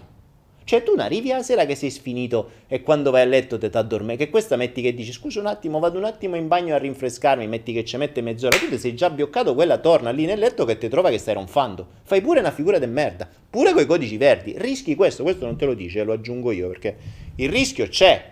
Cioè, tu devi arrivare bello brillante per fare una cosa del genere. Una persona normale che fa una vita normale, come cazzo fa? Cioè, devi fare un cazzo la mattina alla sera. Però, già se non fai un cazzo la mattina alla sera, probabilmente vivi una condizione di vita che è molto più facile approcciare. C'hai tutta la giornata, cioè cominci dai cassiere, cominci dai bariste, cioè c'hai tutta la giornata per raggiungere il numero magico. Questo è il lavoro. Cioè, devi, devi, devi, essere indipendente finanziariamente o deve qualcuno che ti mantiene, tipo un genitore, non qualcuno oppure magari te fai una ragazza che ti mantiene e poi tu va, va, quando lei lavora te vai a fare il numero magico con gli altri, una cosa del genere, perché così riesci a raccattare più tempo. Ma è una fatica, c'è uno che lo deve fare a tempo perso la sera, come cazzo fai? Cioè, mo davvero, uomini, ditemi voi, forza, io devo dare risposta, io sto a morire caldo qui, che c'è altro che il numero magico, qua l'unico numero che vedo è il numero della temperatura che sta qua, che dentro diciamo 40 gradi, allora, vediamo. Cos'è che dice 100 euro massimo? Infatti, poi, ma mo, detto tra noi. Ma ragazzi, poi per forza che dice che alla fine uno va a mignotto, poi è molto più semplice. Paghi perché paghi meno e via.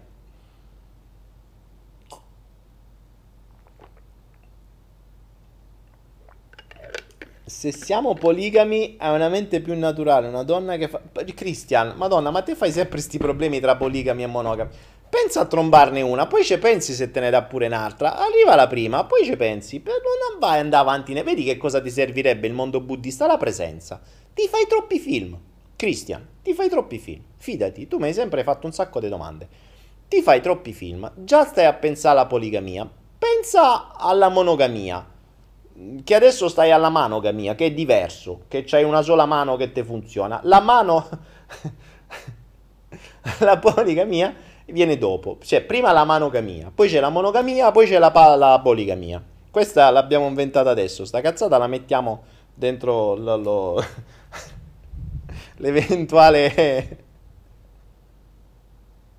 Sono belli i flow perché ti vengono... Grazie Cristian che mi hai dato modo di fare questa battuta. La differenza tra monogamia e monogamia. Regia... Segniamoci sta cazzata.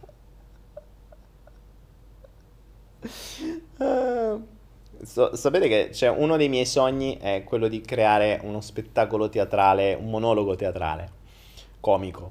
Cioè, co- dove ogni 30 secondi ci dovrebbe essere una battuta che è anche uno schiaffo in faccia, per cui tu esci di là che ridi, però con una faccia piena di schiaffi, che ovviamente schiaffi emotivi, di quelli virtuali, di quelli, come si dice, esoterici, no?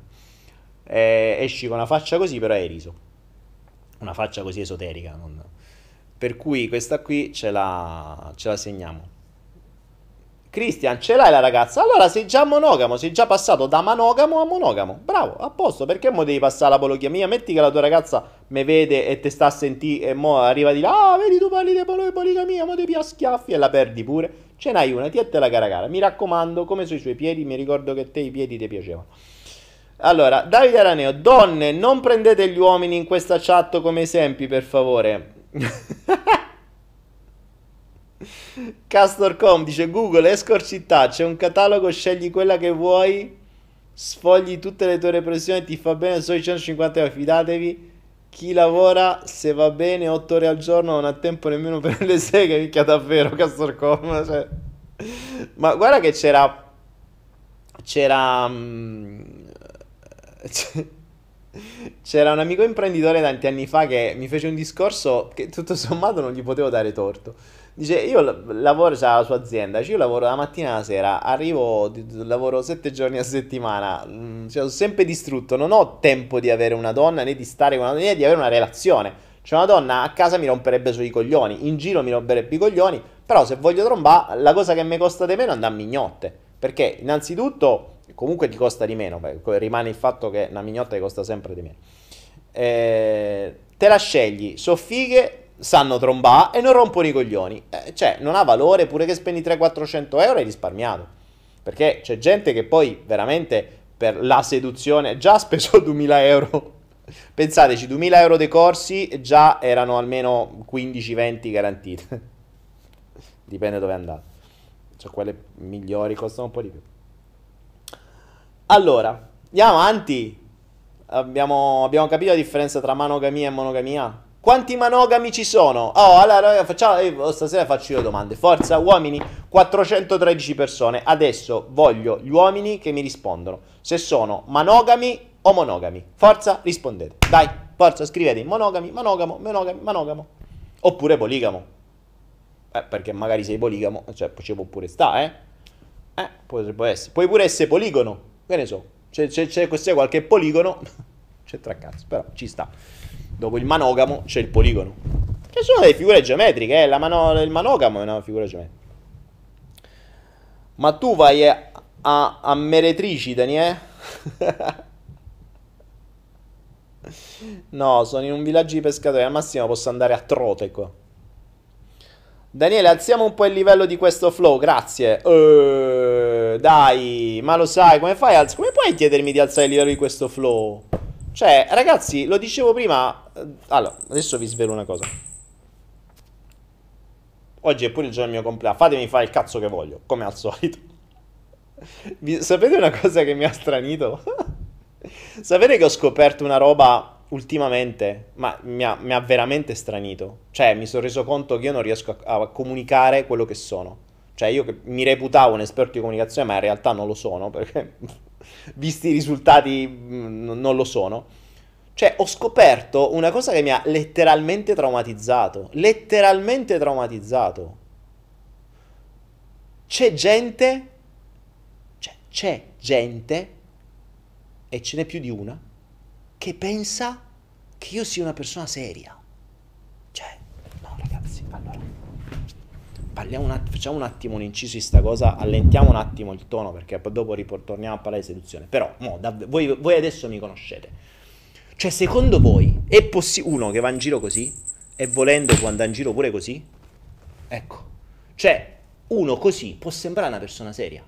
Ma poi, come cazzo, spiegami, come fai a pensare che io, io, con questa faccia qua, sia una persona seria?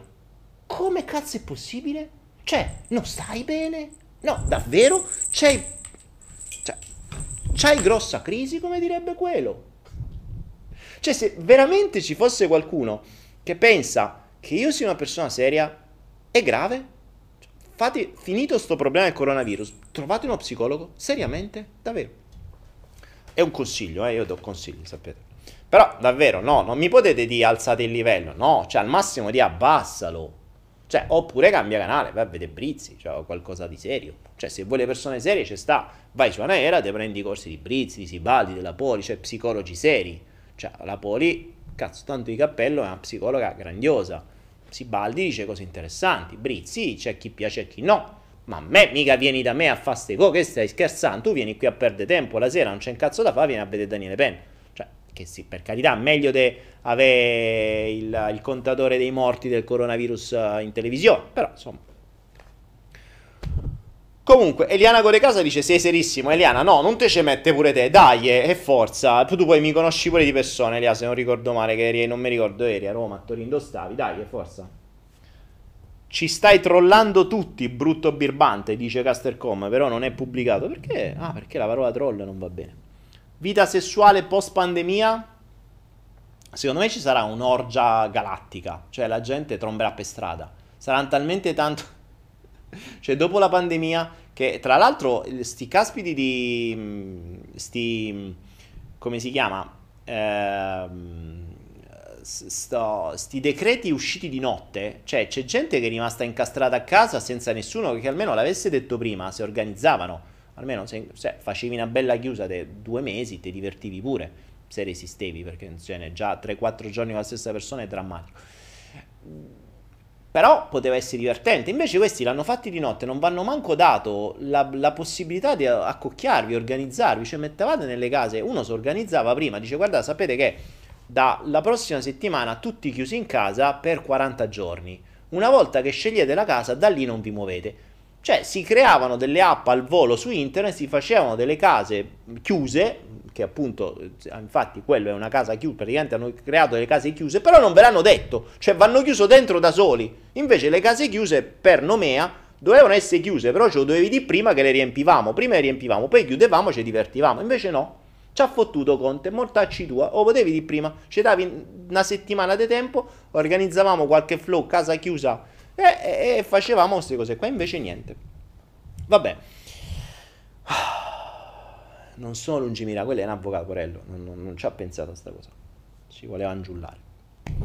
Però hanno fatto la, la, la, cosa, quelli invece di fare l'applicazione per tracciarvi, dovevano fare l'applicazione, vedevate che se facevano così, guarda, vi giuro. Ci sono stati degli errori di base. Io lo dico, se ci fosse qualche governante di qualche nazione nuova che deve ancora chiudere, fate sta cosa, avvisate prima. Vedete che non c'è bisogno di tracciare le persone che escono, non escono, si organizzano prima. Date la possibilità di organizzare le case chiuse che si chiudono dentro. Non esce nessuno da lì. Chi cazzo esce? Se non vedono l'ora, stanno vedono Vabbè. Devi avere il testosterone altissimo, dice Emanuela Coppola. Io, eh, quando non trombi da tanto tempo, è così purtroppo. Devi fare. Eh. Sto a pensare a comprarmi delle camere. Eh, che devo fare? Per me l'eccitazione è questa. Oggi mi è arrivata, vedevo l'ora. A momenti venivo a, a, provarla. Dunque, op, è un 1.2. Andiamo avanti? Andiamo avanti. Ho sentito storie di coppie che non si sono più potute vedere. Ma infatti, Volabondo, questo è il problema. Daniele, mentre facevo sesso con una ragazza, si guardava allo specchio. Lei? Castercom. Eh... Auguri. Mm, cioè, allora, potrebbe... Se, se guardava anche te che te la trombavi, ci può stare. Perché, insomma, avere uno specchio dietro, soprattutto di fronte, è sempre carino. Mm, o sopra Spesso, sapete, se andate negli hotel, quelli che vengono nei motel, trovate quelli con gli specchi che sembra una casa degli specchi, praticamente, che è bello però. Eh, Casterconi ci hai mai fatto sesso con il cappello a giullare in testa? No. Avrebbe fatto un sacco di campanellini, sarebbe carino. Marco Gemellaro, che dici? Il re si è organizzato, si è chiuso in tempio nel suo harem. Eh, il re si è organizzato. Eh, chissà Berlusconi quanta gente si è chiuso. Dai Dani, basta con sta cosa sulla seduzione, non ce ne frega un capo, parliamo del nuovo ordine mondiale. Ma che nuovo ordine mondiale? Dai, basta, è un sexy flow, dobbiamo parlare di queste cose. Basta, no, la prossima volta ne parliamo. Allora, andiamo avanti, basta. Sono già i 10, oh, avanti. Avete domande sulla seduzione? Ora, la, la, cosa fondamentale, ricordiamoci, oggi abbiamo detto un sacco di minchiate, è vero, eh? questo è per ovviamente ricordare che io sono un giullare e non sono una persona seria. A volte capita che poi sia qualcosa di interessante, però ricordatevi, la cosa fondamentale e questo vale, eh, e lo ricordo per quello che ho detto prima, se no magari chi è entrato adesso non, non capisce di cosa stiamo parlando. La differenza, ricordiamoci, seduzione, il concetto di seduzione è mettere maschere, cioè è indurre una persona a fare qualcosa che potrebbe anche essere contro il suo volere, convincendole che tu, convincendola o convincendolo che tu sei la persona giusta per lei o che insomma la porti a spesso e volentieri a fare sesso a mettertici assieme a volte a sposarti Uh, o addirittura la manipoli per fargli fare cose che magari non avrebbe mai fatto. Ad esempio, le donne sugli uomini hanno a volte tanto potere, cioè riescono a manipolarli a, a, e a giocarseli come un burattino. A volte gli uomini sulle donne hanno tanto potere. Stessa cosa, a volte i genitori sui figli hanno tanto potere, a volte i figli sui genitori hanno tanto potere. Quella è seduzione, cioè riuscire a convincerli a fare cose anche contro il loro volere. Ehm, diverso invece il fascino, cioè il fascino tu brilli di luce tua, la gente ti guarda e gli piaci. Ma non è che hai fatto qualcosa, cioè tu non manco l'hai toccata quella persona, manco, manco ti sei approcciato, ok? Che per me era fondamentale, io non ho mai approcciato nessuno, come vi dicevo, per cui io mi inventavo qualcosa o non, non ci avrei avuto uh, a voglia a manogamia. Dino Dano dice: Secondo me hai la giapponese che ti fa i massaggi tantrici. A giapponese qua. Se, se, aspetta, forse a geografia mi sa che eh, manca un attimo. Thailandia, Cambogia e sono le zone di mia competenza. Giappone e, un attimo più in là. e tipo 3-4 fusi orari più in là. Eh. Ok. Abbiamo capito che bisogna fare una lista. Oh, comunque non mi avete risposto, uomini, se siete monogami o monogami o poligami o poligoni. Non mi avete risposto. Chissà come mai. A molti uomini di sta chat che criticano sono sottomessi e schiavizzati dalle donne. Uh, bah, probabile. Probabile. Tra l'altro mh, mm, c'è questo, questo di, questa diffusione enorme della... Mh, mm, apriamo una parentesi. Mm, approfitto di questa cosa che hai detto di, del, degli uomini sottomessi e schiavizzati dalle donne.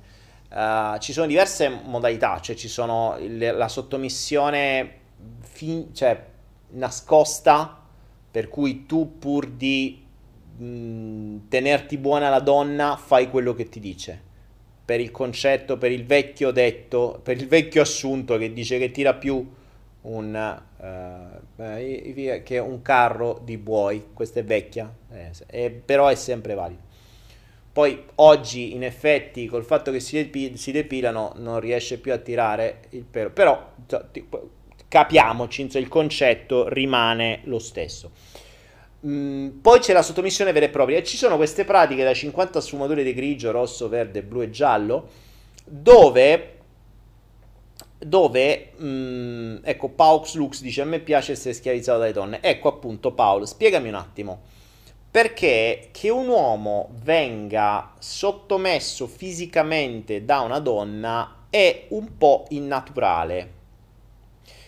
Purtroppo però è una pratica che si sta diffondendo enormemente, cioè la, questa, mm, abbiamo fatto dei, dei video uh, e abbiamo parlato in alcuni flow dei concetti BDSM, no? quindi di questi giochi che poi sono veri e propri giochi o in alcuni casi possono essere stili di vita dove c'è questo ruolo che è un, fondamentalmente un gioco di ruoli. Io vi ho fatto un uh, mini corso sulle relazioni dove vi parlavo dell'importanza dei ruoli, l'importanza dei ruoli veri all'interno di una relazione, cioè quelli che si sentono dentro.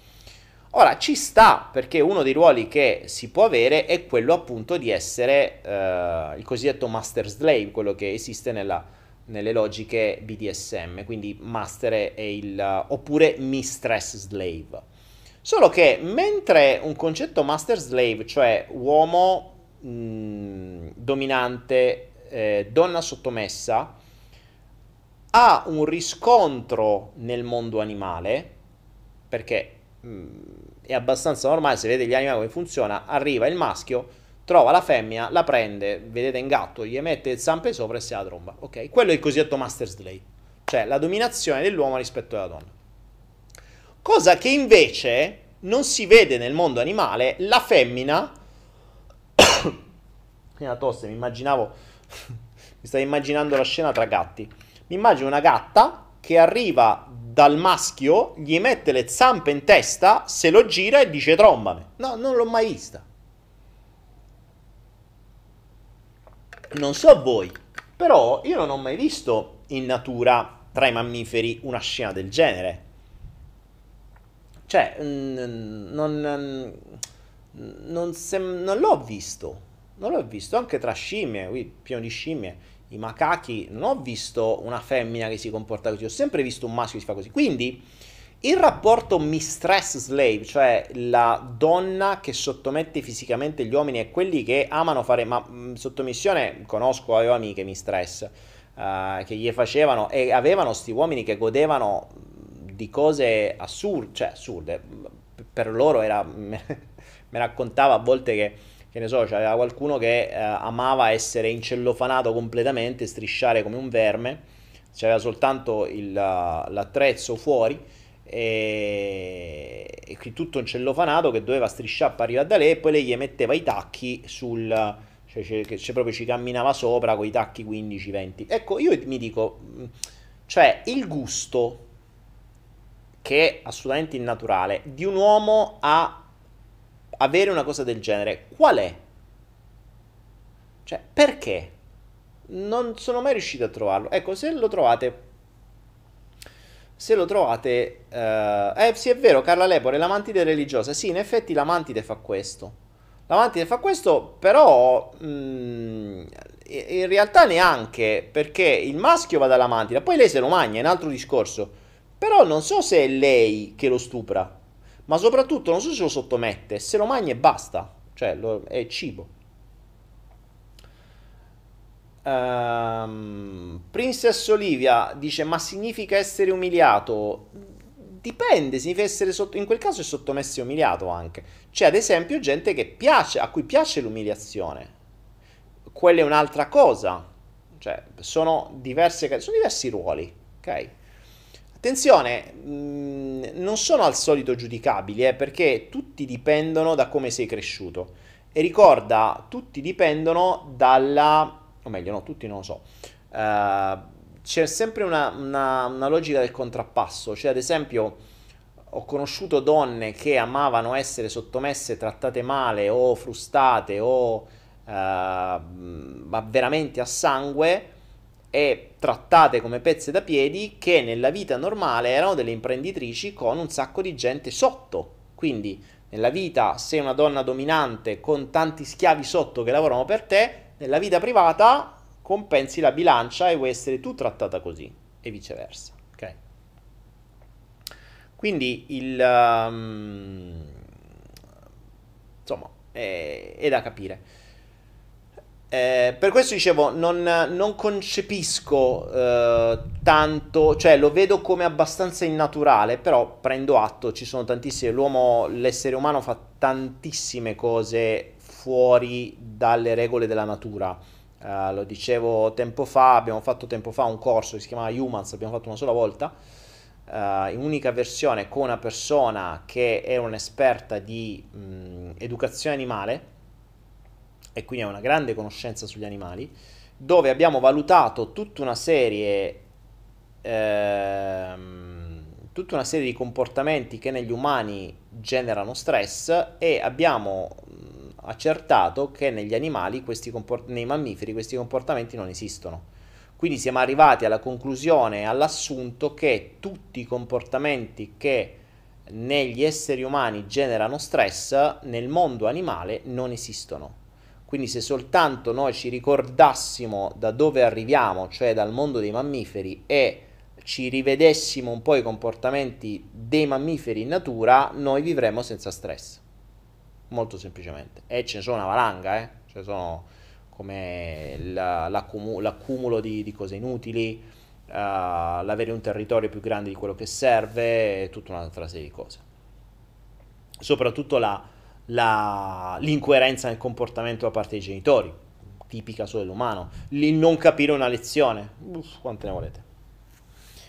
Mm, Castercom, la PNL per rimorchiare è una cosa poco etica, mi dice. Ma Caster, uh, la PNL, eh, quando faccio i corsi di PNL, ma anche se seguite il mio practitioner master di PNL online, una delle prime cose che dico è, e questo lo ripeto sempre, la PNL è una cassetta degli attrezzi. Una cassetta degli attrezzi non è etica o non etica cioè, se io ti do una cassetta degli attrezzi dove c'hai un martello, una sega, uh, uno scalpello, mm, cioè, eh, avere un martello è etico o no? Eh, dipende come lo usi. Avere uno scalpello è etico o no? Dipende come lo usi. Cioè, se tu prendi il martello e lo scalpello lo piazzi in testa a uno, non è etico. Se lo metti su una pietra e ci fai un'opera d'arte, è etico. Eh, cioè, l'etica lo fa la persona, non lo strumento. Quindi la PNL è una serie di strumenti. Mm, è vero, sono strumenti potenti, ma sta sempre a te a come li usi. Cioè tu con la PNL puoi manipolare, puoi vendere, puoi trombare, puoi sedurre, ma puoi anche cambiare la vita di una persona, puoi anche guarirla. Eh, lo strumento è lo stesso, eh. Cioè il ricalco e guida, il cosiddetto peace and leading, eh, che è una conoscenza della mappa dell'altra persona, quando conosci la mente dell'altra persona, puoi farci diverse cose. Puoi manipolarla, puoi venderla, puoi portartela a letto, quindi puoi creare la maschera appunto del seduttore che gli crea la maschera esattamente come quella persona è e vuole. Oppure nella stessa maniera la puoi guarire perché nel momento in cui ha un problema fisico, ha una malattia, ha un trauma, ha qualcosa, è lo stesso, cioè parti sempre dallo stesso concetto. Devi sempre conoscere la mappa di quella persona. Ecco perché avendo lavorato tanto sulle persone, avendo visto tante mappe, eh, so che mh, mm, non sono giudicabili perché tanti comportamenti e tanti risultati di persone, cioè come sono, come sono oggi come oggi, sono mm, tanti, tutti, sono il, uh, il risultato di quello che è accaduto eh, prima.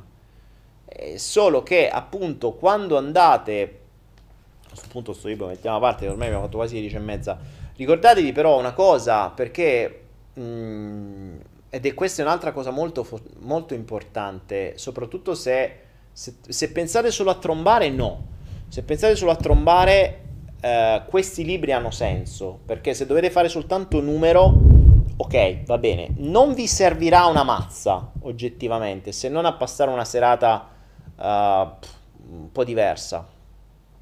Ma se invece tendete a una relazione più duratura, uh, a trovare l'anima gemella, la fiamma gemella, chiamatela come volete, oppure semplicemente una persona con cui condividere un percorso di vita che sia temporaneo o che sia a, a lungo termine o definitivo per questa vita, mh, mm, bisogna approcciarsi in maniera completamente diversa. Innanzitutto dovreste, e qui ritorniamo alla PNL, la gente pensa sempre alla PNL come qualcosa verso gli altri ma non ci dimentichiamo, ed è quello per cui io iniziai a conoscere la PNL, la PNL servì per conoscere me, perché la PNL ti insegna ad esempio come funziona la mente e come è fatta.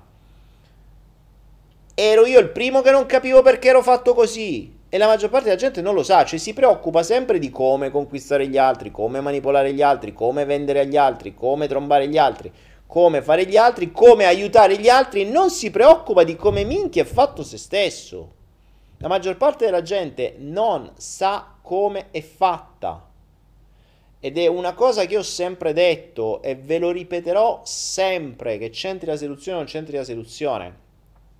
E ve lo dico perché vi capiterà nella vostra vita di persone che sono ex, i cosiddetti ex o ex, donne o uomini, eh, e uomo o donna sempre ex si chiama, che ve ricicceranno fuori. Ve ricicciano fuori, come si dice a Roma, no? Se, se, se reinventano. E si reinventano sempre bene o male con la stessa scusa. Perché quando succede in genere la, l'andazzo è sempre quello, quindi qualcuno molla l'altro che sia fidanzato, fidanzata, compagno, marito, moglie, non conta, qualcuno molla l'altro, se entrambi hanno già una copertura di qualcun altro, bene, è easy. Se invece qualcuno non ce l'ha, sbrocca, sbarella perché comincia ad avere la mancanza della droga, della, del, del, pusher, no? della, del, poi soprattutto sbrocca perché non ha più il controllo della persona, quindi sbrocca sempre di più. Nello sbrocco non sa che fare. Quando gli passa un attimo, comincia a creare strategie. Se è bravo o brava, crea una nuova maschera e la deve riagganciare ad personam. Quindi, dopo un po' riciccerà fuori con la parolina magica o con la frase magica: Grazie a te ho capito e sono cambiato o sono cambiata cambiano un po' le parole, però il concetto di fondo è questo. Ho capito i miei errori che prima non vedevo e adesso grazie a te li ho visti e so cambiato. Ecco. Posso darvi un consiglio che vi salverà un sacco di anni di vita?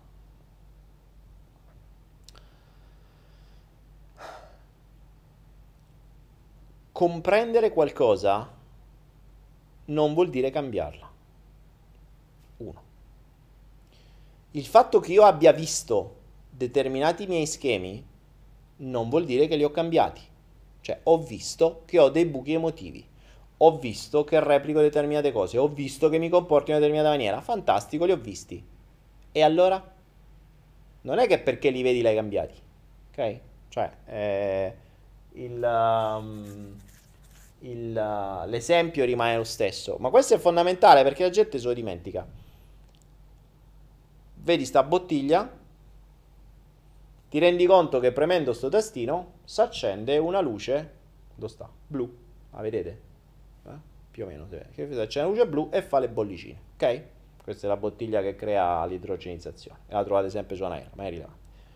Ora, mi sono reso conto che premendo sto tastino si accende una luce blu e fa i bollicine. Ok, l'ho capito. Bene. Ah, l'ho visto, prima non lo vedevo. Eh, non me ne sono mai reso conto, non, eh, non, capivo prima, adesso l'ho capito. Guarda, premo sta luce e si accende la bollicina. L'ho capito. Beh, bravo, ok. Ora, non è che questo, il fatto che l'hai capito, domani premi la luce, premi il tastino e la luce diventa verde, rimane sempre blu, è uguale. Cioè, non cambia un cazzo. Se non che adesso lo sai. Quindi prima eri in uno stato di inconsciamente inconsapevole, ora sei in uno stato di consciamente consapevole, cioè sai che una cosa esiste. Eh, ok. È cambiato qualcosa? No. Sai solo che esiste. Quindi la differenza tra prima e dopo è che prima lo facevi e non te ne accorgevi, adesso lo fai e forse te ne accorgi dopo. Non cambia assolutamente una mazza. Un cambiamento avviene, per la mia esperienza, che non è tantissima, ma è abbastanza, per due motivi, ne parlavo l'altro giorno nella cosa con, con Giada. Per due motivi accade, o in maniera organica, cioè in maniera naturale, ed accade solo quando una goccia trabocca il vaso, cioè quando non gliela fai più, quando tocchi il fondo, cominci a scavare, n- non riesci più a... e rimbalzi, quindi è il vero rimbalzo. E il rimbalzo arriva solo quando il dolore diventa insopportabile, che sia motivo che sia fisico. Ok? E questa è una fonte di cambiamento. L'altra fonte di cambiamento è un rimbalzo emotivo, ma il, il cambiamento, mh, mm, come dire, uh, indotto, cioè quello che andiamo a fare noi per un lavoro su di noi, non è immediato.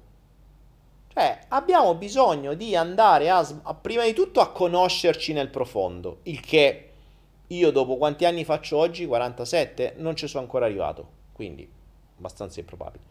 Due, devi dedicare tanto di quel tempo a te stesso e devi sapere come fare che come minimo, se non sei già un esperto di tecniche PNL, tecniche psicologia, tecniche su, tecniche giù, ci metti qualche anno. Se non ne sai assolutamente niente e vieni da un altro mondo, cioè vi dico soltanto che io lavoro su me stesso e ho cominciato a capire e a comprendere la mia mappa da quando ho, ho iniziato, quindi che avevo 19, era il 95, 96, ok? 96, 95, 96. Siamo al 2020, fate voi i conti, visto che siete più bravi di me. Ho iniziato da allora e sto ancora scoprendo cose su di me. È vero, ho fatto grandi cambiamenti, ma ho fatto solo quello. Quindi quando una persona vi viene a dire che da un giorno all'altro, senza aver fatto assolutamente niente, si è accorto degli errori ed è cambiato, vi sta dicendo una mezza verità. È vero che può essersi accorto degli errori, ma non è cambiato. Quindi che cosa accadrà? Metterà una maschera per un periodo per ri, uh, riconvincervi e poi puntualmente dopo un po' ritornerà come prima. Alzate la mano tutti quelli che hanno avuto un'esperienza del genere, che hanno avuto degli ex e poi, che siano uomini o donne, non cambia, si sono ritrovati di fronte alla parolina magica, grazie, ho capito, adesso sono cambiato, e poi puntualmente voi ci siete cascati e dopo un po' sono ritornati come prima. Quanti di voi? Mi saprete dire. Ok, quindi Fate molta attenzione. E questo era il... Uh, però la cosa che volevo dirvi è un'altra. Mm, quindi attenzione innanzitutto a questo, questo vi salverà già tanto. Un'altra cosa fondamentale, vi dicevo, che se volete davvero... Uh, se volete davvero mm, creare le relazioni di successo, a parte che vi ho fatto quel, quel mini corso l'altra volta dove vi spiegavo i ruoli e tutto quello che serve, però dovete ricordare un'altra cosa. Dovete ricordare un'altra cosa che quando voi mm, se volete scopare è facile, ma se volete una relazione più lunga dovete considerare la persona non per quello che si è mostrata quando l'avete conosciuta. Ecco perché vi dico è fondamentale conoscere cose come la PNL, la comunicazione non verbale, eccetera, perché come dicevo nel, in quel mini corso sulle relazioni che adesso probabilmente la regia ci eh, ridarà prontamente, Um, un modo per conoscere velocemente la persona è uno sapere come funziona la mappa del cervello, quindi sapere un po' di PNL è fondamentale, il practitioner di PNL vi dà più o meno tutto, il master vi dà tutto. Due, infilare la persona, quindi creare mh, alla persona, o meglio, mh, vivere con la persona quante più esperienze possibili eh, in più contesti diversi, quindi in contesti piacevoli, in contesti da soli, in contesti in compagnia, in contesti con altre donne, in contesti con altri uomini, in contesti con i genitori, in contesti con gli anziani, in contesti con gli animali, in contesti con chi ha bisogno, in contesti con chi è ricco, con chi è povero, per vedere come si comporta. Perché?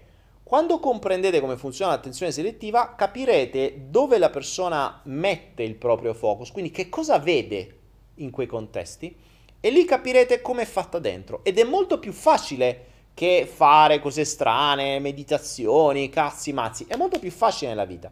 Perché la mente, ricordiamoci, vede solo ciò che conosce e conosce ciò che risuona con la persona.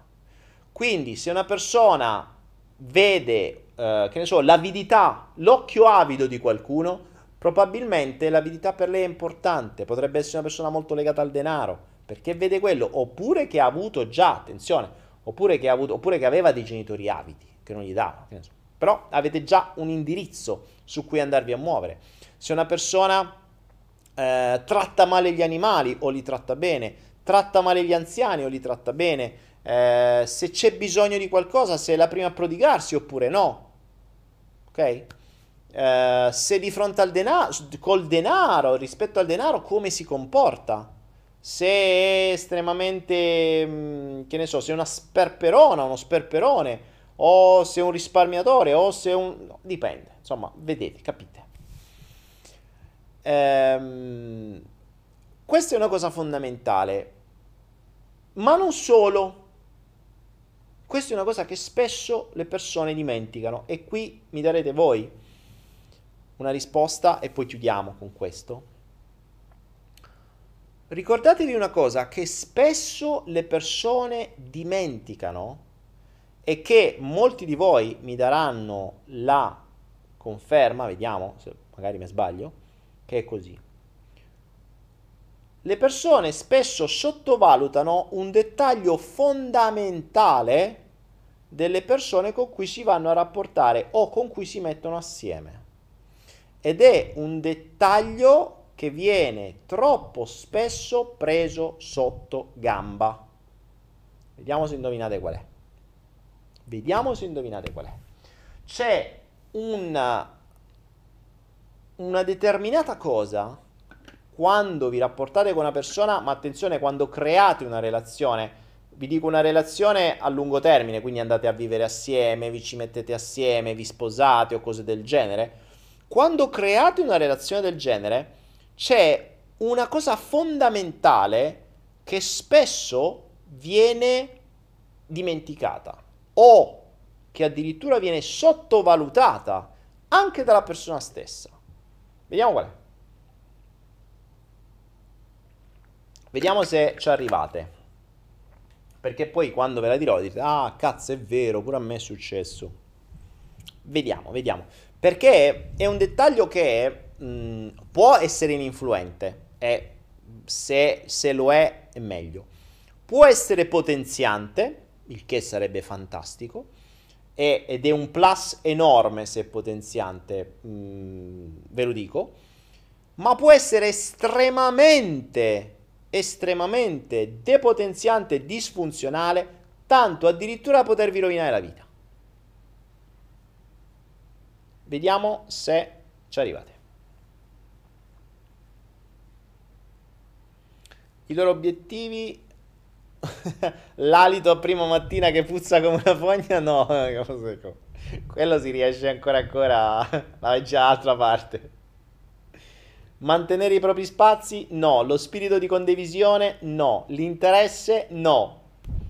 La fiducia? No. Vediamo se ci arrivate. Li diamo per scontati. L'indipendenza? No. La scatola dei valori? No. Non ci arrivate. Vedete quanto, quanto cazzo è sottovalutato? Daniele, aspetto economico, no. Il sesso, no. La fiducia, no. La famiglia, brava Azzurra. La famiglia, cazzo, brava Azzurra. Hai vinto un premio che non esiste, però hai vinto tutto il mio riconoscimento. Hai vinto qualche cosa, non lo so. Se ci avessi qualcosa da farti vincere, l'hai vinta. Brava Azzurra. La famiglia. La famiglia. La famiglia può essere la famiglia d'origine, quella che viene chiamata famiglia d'origine, quindi i genitori, nonni, fratelli, sorelle, la famiglia è fondamentale. Io, eh, pensate, tempo fa mh, avevo l'idea di creare qualcosa per i bambini. Quando poi mi sono reso conto che il vero problema dei bambini sono i genitori, è inutile poter creare qualcosa dei bambini se non lavori sui genitori. Quindi ho detto, se mai un giorno dovrò fare qualcosa per i bambini, lo voglio fare per gli orfani. Ma orfani che vengono lasciati appena nati dentro un cestino, quindi hanno almeno solo nove mesi di imputtanamento cerebrale della, della gestazione e poi basta, e almeno ci si può lavorare ma già dopo qualche mese o anno quei genitori sono fottuti. Quindi è, è, perfettamente inutile poter fare qualcosa sui bambini se poi ritornano dai, dai genitori e fanno casini. La, mh, la famiglia è un dettaglio estremamente importante. Se famiglia come la mia, mh, mm, i miei mi hanno sempre detto fai il cazzo che vuoi, eh, mi hanno supportato, ho detto noi ci siamo, se hai bisogno ci siamo, adesso hanno bisogno loro di me e io ci sarò. Ma mi hanno sempre, cioè io sono andato via da casa che ho 19 anni e non ci sono più tornato, ogni tanto mi venivano a trovare, adesso sono completamente lontano, torno io ogni tanto. E va bene, in quel caso è ininfluente, perché la famiglia accetta, mh, mm, sa che ti hanno cresciuto al meglio, accettano le tue scelte, basta che sei felice a posto così. E quella è una famiglia, io direi, famiglia migliore, io mm, metterei proprio mm, ai miei genitori fiori e fiori, di fare una statua d'oro uh, per, per ogni passo che fanno. Ci possono essere le famiglie potenzianti, cioè quelle in cui addirittura vieni stimato e ben voluto. In quel caso, vi dirò, mi è capitato a volte di avere che la parte migliore della relazione era la famiglia. Cioè, erano meglio le madri che i figli.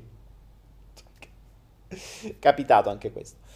In quel caso, meglio perché, cioè, o meglio, se avete una buona relazione e avete un'ottima relazione con la famiglia, questo diventa potenziante perché diventa un'appartenenza a una famiglia più grande. Addirittura se poi le due famiglie vanno d'accordo, uff cioè diventa davvero una famiglia allargata e, e il non plus ultra. Mm, cosa molto rara, molto rara, perché ricordiamoci che già la relazione tra due persone è difficile, tra due più una famiglia ancora di più, tra due, una famiglia e un'altra famiglia, cioè ogni volta che aggiungi una persona è un moltiplicatore geometrico, quindi i casini che possono aumentare diventano sempre di più, le, le, eh, gli schemi, le interazioni, le relazioni pff, diventano un casino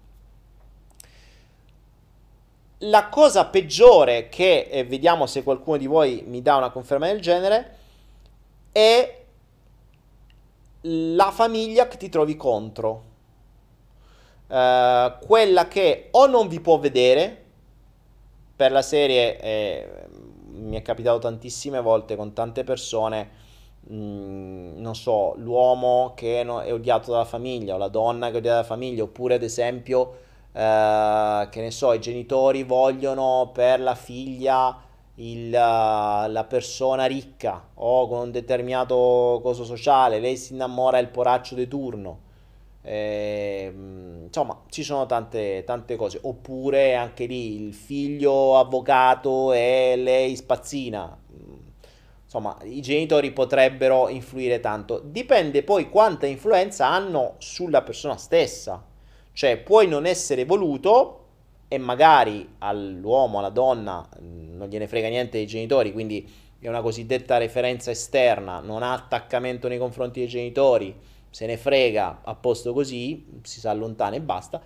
Oppure se invece ha un forte attaccamento o, eh, o è costretto ad avere attaccamento, perché a volte i genitori creano delle strutture di, dei cappi veri e propri che dicono che lo fanno per amore, ma in realtà è puro controllo, cioè palese, mm, se ne accorgerebbe pure un idiota, e se ne accorge pure la persona, però si ritrova uh, con dei cappi addosso con dei guizzagli addosso che diventano difficili da togliere. Ho conosciuto persone che, ed è capitato anche a me mm, nel passato, eh, persone che purtroppo sono dovute ritornare in famiglia per quieto vivere. Poi vivono una vita di merda. Però la merda del quieto vivere era inferiore alla merda che gli creavano con i sensi di colpa, con le rotture di maroni, eh, e con tutta una serie di cose. Poi, soprattutto i sensi di colpa, ricordiamoci, i genitori sono dei maestri di sensi di colpa, dei maestri. Le mamme poi sono fantastiche. Le mamme, soprattutto, non so, c'è la mamma di suo, credo che appena una diventa mamma diventa un'esperta di sensi di colpa. Ma è fantastica. Non so come fanno, però. E, ehm, addirittura, attenzione, questo è importante perché mh, quando create le relazioni si potrebbero distruggere eh, anche per questo motivo. Ci sono persone che sono talmente tanto eh, offuscate dal controllo. Mm, in genere sono quelle persone che hanno fatto, le, ricordate, le persone che sono offuscate dal controllo nei confronti dei figli hanno fatto i figli per soddisfare il loro bisogno di abbandono. Ok? Quindi sono quelle che impazziscono di più perché l'allontanarsi del figlio, quindi il, il perdere il figlio o la figlia mh, mm, riattiva il loro trauma di abbandono. Quindi si ritrovano nella loro paura, nel loro trauma più grande. Quando si trovano nel loro trauma più grande, purtroppo impazziscono, cioè sbarellano. E, e, e, possono fare delle cose assurde, ma non solo possono fare cose assurde. Eh, ricordiamoci che la mente, il nostro inconscio, riesce a trovare le soluzioni dove noi non arriviamo. Quindi che cosa accade? Che i malati di controllo che cercano in tutti i modi di riottenere il giocattolo che hanno fatto uh, per soddisfare il loro bisogno di abbandono, per avere il bastone dalla vecchiaia, per capirci, per avere il giocattolino sotto controllo, se non riescono con degli espedienti da senso di colpa o mille altri modi, rischiano, e l'ho visto purtroppo migliaia di volte, ma migliaia di volte, veramente ho avuto tantissime esperienze con le persone e purtroppo l'ho visto tante tante volte. Un inconscio di una persona che non sa come riportare a casa, questo l'ho visto anche nelle relazioni, eh? Cioè a volte relazioni per evitare di lasciarsi fanno un figlio, la, in genere, cioè, la, la cosa è mutuo, prima di tutto il primo legame, figli secondo legame. Il terzo legame peggiore, che è un cappio di quelli mh, molto pesanti e che spesso riesce a portare indietro la persona, sapete qual è? Vediamo se ci arrivate. Vediamo se ci arrivate. Una mamma o un uomo o una donna, un marito o una moglie, che non riescono a trattenerti con un mutuo non riescono a trattenerti con i sensi di colpa, non riescono a trattenerti con la comunicazione, non riescono a trattenerti con le minacce. C'è un'ultima chance per poterti trattenere o per poterti far tornare indietro o per poterti tenere lì nella relazione finché morte non vi separi. Sapete qual è? Vediamo se ci arrivate. Non è difficile. Non è difficile. Non è difficile con questo poi chiudiamo, perché oggi vi ho dato grandi insegnamenti, spero, tra 20 cazzate e qualche grande insegnamento, però è fondamentale nelle relazioni che voi valutiate tutto questo, perché se no vi ritrovate a prendere, mm, a, a impegnarvi con una persona dimenticando e non sapendo tutto il pacchettino che vi portate dietro. Ricordate, non create mai una relazione con una scatola di cui conoscete solo la carta regalo fuori. Cioè, c'è una carta regalo, c'è un fiocchetto e voi vedete solo quello. Dentro c'è una scatola, non sapete di che colore è, e dentro la scatola c'è un mondo fatto di traumi, mh, passato, repressioni e non solo, fuori dalla scatola ci stanno altre scatole. Quindi voi piate scatole e scatoline Vacche e vitellini, come... Bravi, malattia, malattia, malattia, malattia, malattia, malattia, malattia. Bravi, bravi, bravi. Cazzo quanto mi piacete. Siete veramente bravi. Wow. Miei followers, bravi. Tanti diti per voi. Bravi. La malattia. La malattia è l'ultima chance. La malattia è l'ultima chance. Sapete quante mamme si sono ammalate per dire, eh, mi sono ammalata. E eh, mo devi tornare. Se ci pensate, io, io torno dai miei genitori perché sono ammalato. Non è che non, non si sono ammalati per me, si sono ammalati dopo 30 anni che non ci sto, si sono ammalati perché sono ammalati. Ma questo di sicuro mi fa tornare. Questo di sicuro mi fa, non, mi, non mi cambia le relazioni, a parte che sono, sono single, non frega niente. Ma non, ehm, non mi cambia le relazioni. Mm, ma se ipotizzate che io mi fossi appena, che ne so, eh, sposato con una thailandese che deve stare in Thailandia perché c'ha la famiglia in Thailandia, i miei stanno male, tac, io me ne vado. Quella relazione si brucia, perché non so, chissà, magari vado, non torno più, o torno chissà fra qualche anno, non ne ho idea. Ed ecco che la malattia, la nostra mente lo sa benissimo che è un modo per creare un senso di colpa e un senso del dovere molto forte. Certo, è oggettivamente stupido, perché t'ammali e mori. Però può capitare. Malattia, incidenti, comunque qualcosa che invalida in qualche modo. Ed è in genere il, il passaggio finale, perché poi è finale, perché poi si muore davvero, cioè so che l'inconscio eh, fa la cosa per noi in base al punto evolutivo in cui stiamo. Quindi se noi non siamo stati capaci di risolverci la nostra paura di abbandono, parlo di abbandono, accettazione, quel che è, noi, dico chi sta dietro che tende a fare il controllo, se noi non siamo stati capaci a lavorare su noi stessi, a ottenere la nostra pace, a comprendere come funzionano determinate cose, a risolverci i nostri, e cerchiamo sempre di risolvere i buchi emotivi con gli altri, mm, possiamo avere questo tipo di, uh, di escalation. Se in una relazione mutuo, figlio, secondo figlio, malattia, se genitoriale, mh, mm, senso di colpa, tutta una serie di cose e poi malattia. Poi rischia che non ci riescono manco così e morono, eh, ho capito, sono scelte. Eh, purtroppo, il, ecco perché faccio tutto questo, cioè cerco di non farvi arrivare lì ed ecco il motivo per cui uh, adesso punto anche tanto sui flow life, proprio perché poi i miei insomma, stanno diventando sempre più vecchi e stanno avendo i loro acciacchi anche abbastanza grossi. Non voglio arrivare a 80 anni in quella maniera. Tra l'altro, scoprendo che l'età media in Italia è 80 anni è drammatico, cioè è drammatico. 80 anni, ma stiamo scherzando, 80 anni dovresti essere ancora strasano. Però purtroppo il, la vita per come è impostata ti fa star bene fino a un certo punto, accumuli, accumuli, accumuli, accumuli, poi sbrocchi, poi botti, poi, poi stai male, poi esplodi.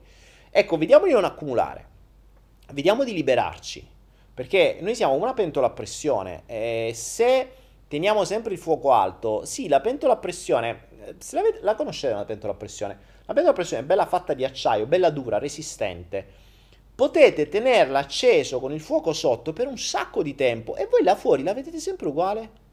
Cioè, sta lì, ferma, immobile. Cioè, già sta bene, precisa. Il fuoco aumenta, il caldo aumenta, la pressione aumenta e voi la vedete sempre lì, perfetta. Non, non è che... Cioè, non è che comincia a gonfiarsi, a, a storcersi, a, a, ad aprirsi. No, da un momento all'altro esplode ma non ve ne accorgete dal prima al dopo. Cioè c'è un sta bene, esplode. Ecco, questo è il nostro corpo. Cioè io sto vedendo adesso sempre di più questo negli esseri umani. Adesso che vado avanti con l'età e vedo persone che ormai conosco da tanto tempo e che iniziano ad andare in età avanzata come i miei genitori, ma tanti altri. Cazzo, stavano bene fino a ieri, improvvisamente gli arriva di tutto, ma uno dietro l'altro, a valanga. Quindi mh, mm, non possiamo dire di essere sani solo perché da fuori sembriamo sani. Pure la pentola a pressione sembra perfetta fuori. Eppure c'ha quel fuoco sotto che la sta pompando da anni, da decenni. Se non apriamo la pentola, se non apriamo la valvolina, Ecco, la valvolina serve per sfogare un po'. Certo, noi ogni tanto l'apriamo, quella valvolina l'apriamo facendo cose piacevoli, trombando a volte, mangiando spesso e volentieri, facendo cose che ci piacciono, apriamo un po' la valvolina, ma sappiamo bene che quando apriamo la valvolina la pentola a pressione, non è che la stiamo sfogando tutta, stiamo allentando un po' la pressione, cioè le stiamo dando un altro po' di resistenza. Il segreto dovrebbe essere togliere proprio il tappo, cioè togliere il coperchio così che la pressione non c'è proprio e non potrà mai esplodere, mai, anche se la lasciate sul fuoco tutto il tempo, perché non ci sarà più pressione. Quindi, che cosa crea pressione nella nostra vita? Ed è questo quello che dobbiamo togliere prima di tutto. Quindi, attenzione, noi andiamo a cercare di sedurre la gente, andiamo a cercare delle relazioni esterne senza prima aver tolto le nostre pressioni. Quindi noi non ci togliamo le pressioni e ci accumuliamo le pressioni degli altri e del mondo attorno agli altri. Cosa molto rischiosa, molto rischiosa, perché sappiamo benissimo che ogni relazione che si crea crea altre pressioni e dobbiamo fare attenzione che le relazioni abbiano un vantaggio, uno sbilancio inattivo verso lo scarico di pressione. Cioè, se io ho una relazione nuova, deve scaricarmi quanta più pressione possibile, deve essere superiore alla pressione che mi mette da sotto, cioè al fuoco che mi si alza. Per cui se io innalzo una, io sto con una persona che sì, mi fa star bene e quindi mi scarica un po' di pressione, ma poi mi spacca i coglioni in maniera atroce e quindi mi crea molto più stress. E vaffanculo, detto tra noi. Capite? Quindi è fondamentale quando eh, andate a intraprendere un, uh, un rapporto nuovo che valutiate un po' la situazione a livello globale ed ecco che ritorna ancora di più quello che dicevo l'ultima volta nel mini corso sulle relazioni, di mettere la persona nuova in quanti più contesti possibili per capire quali potranno essere le fonti di stress e quali potranno essere le fonti di piacere o di non stress. Questo perché, attenzione, non è recuperabile, però almeno sapere su cosa c'è da andare a lavorare. Attenzione però, volete andare a lavorare sull'altra persona o aiutare gli altri senza prima aver tolto i vostri, senza prima aver aiutato voi stessi? Volete fare i coach senza aver risolto una minchia di voi stessi? Che questo è quello che vedo spesso, quindi un po' come quando si cerca un lavoro, prima bisogna fare anni di studi, anche lì, una, prima di andarsi a rapportare con gli altri, cerchiamo di lavorare su noi stessi. Noi liberiamoci e cerchiamo di arrivare in uno stato tale da essere pieni di luce, ok? Pieni di qualcosa da poter dare.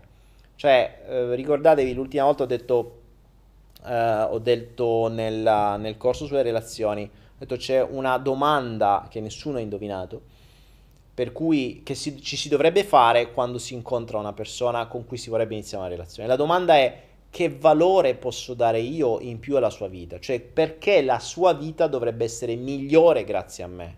Ecco, questa domanda vi dovrebbe far capire che voi prima di iniziare a rapportarvi con gli altri dovreste aumentare voi di valore, ma non di valore a livello di conoscenze o di chissà che cosa, è proprio a livello di pace, di serenità, di emozioni.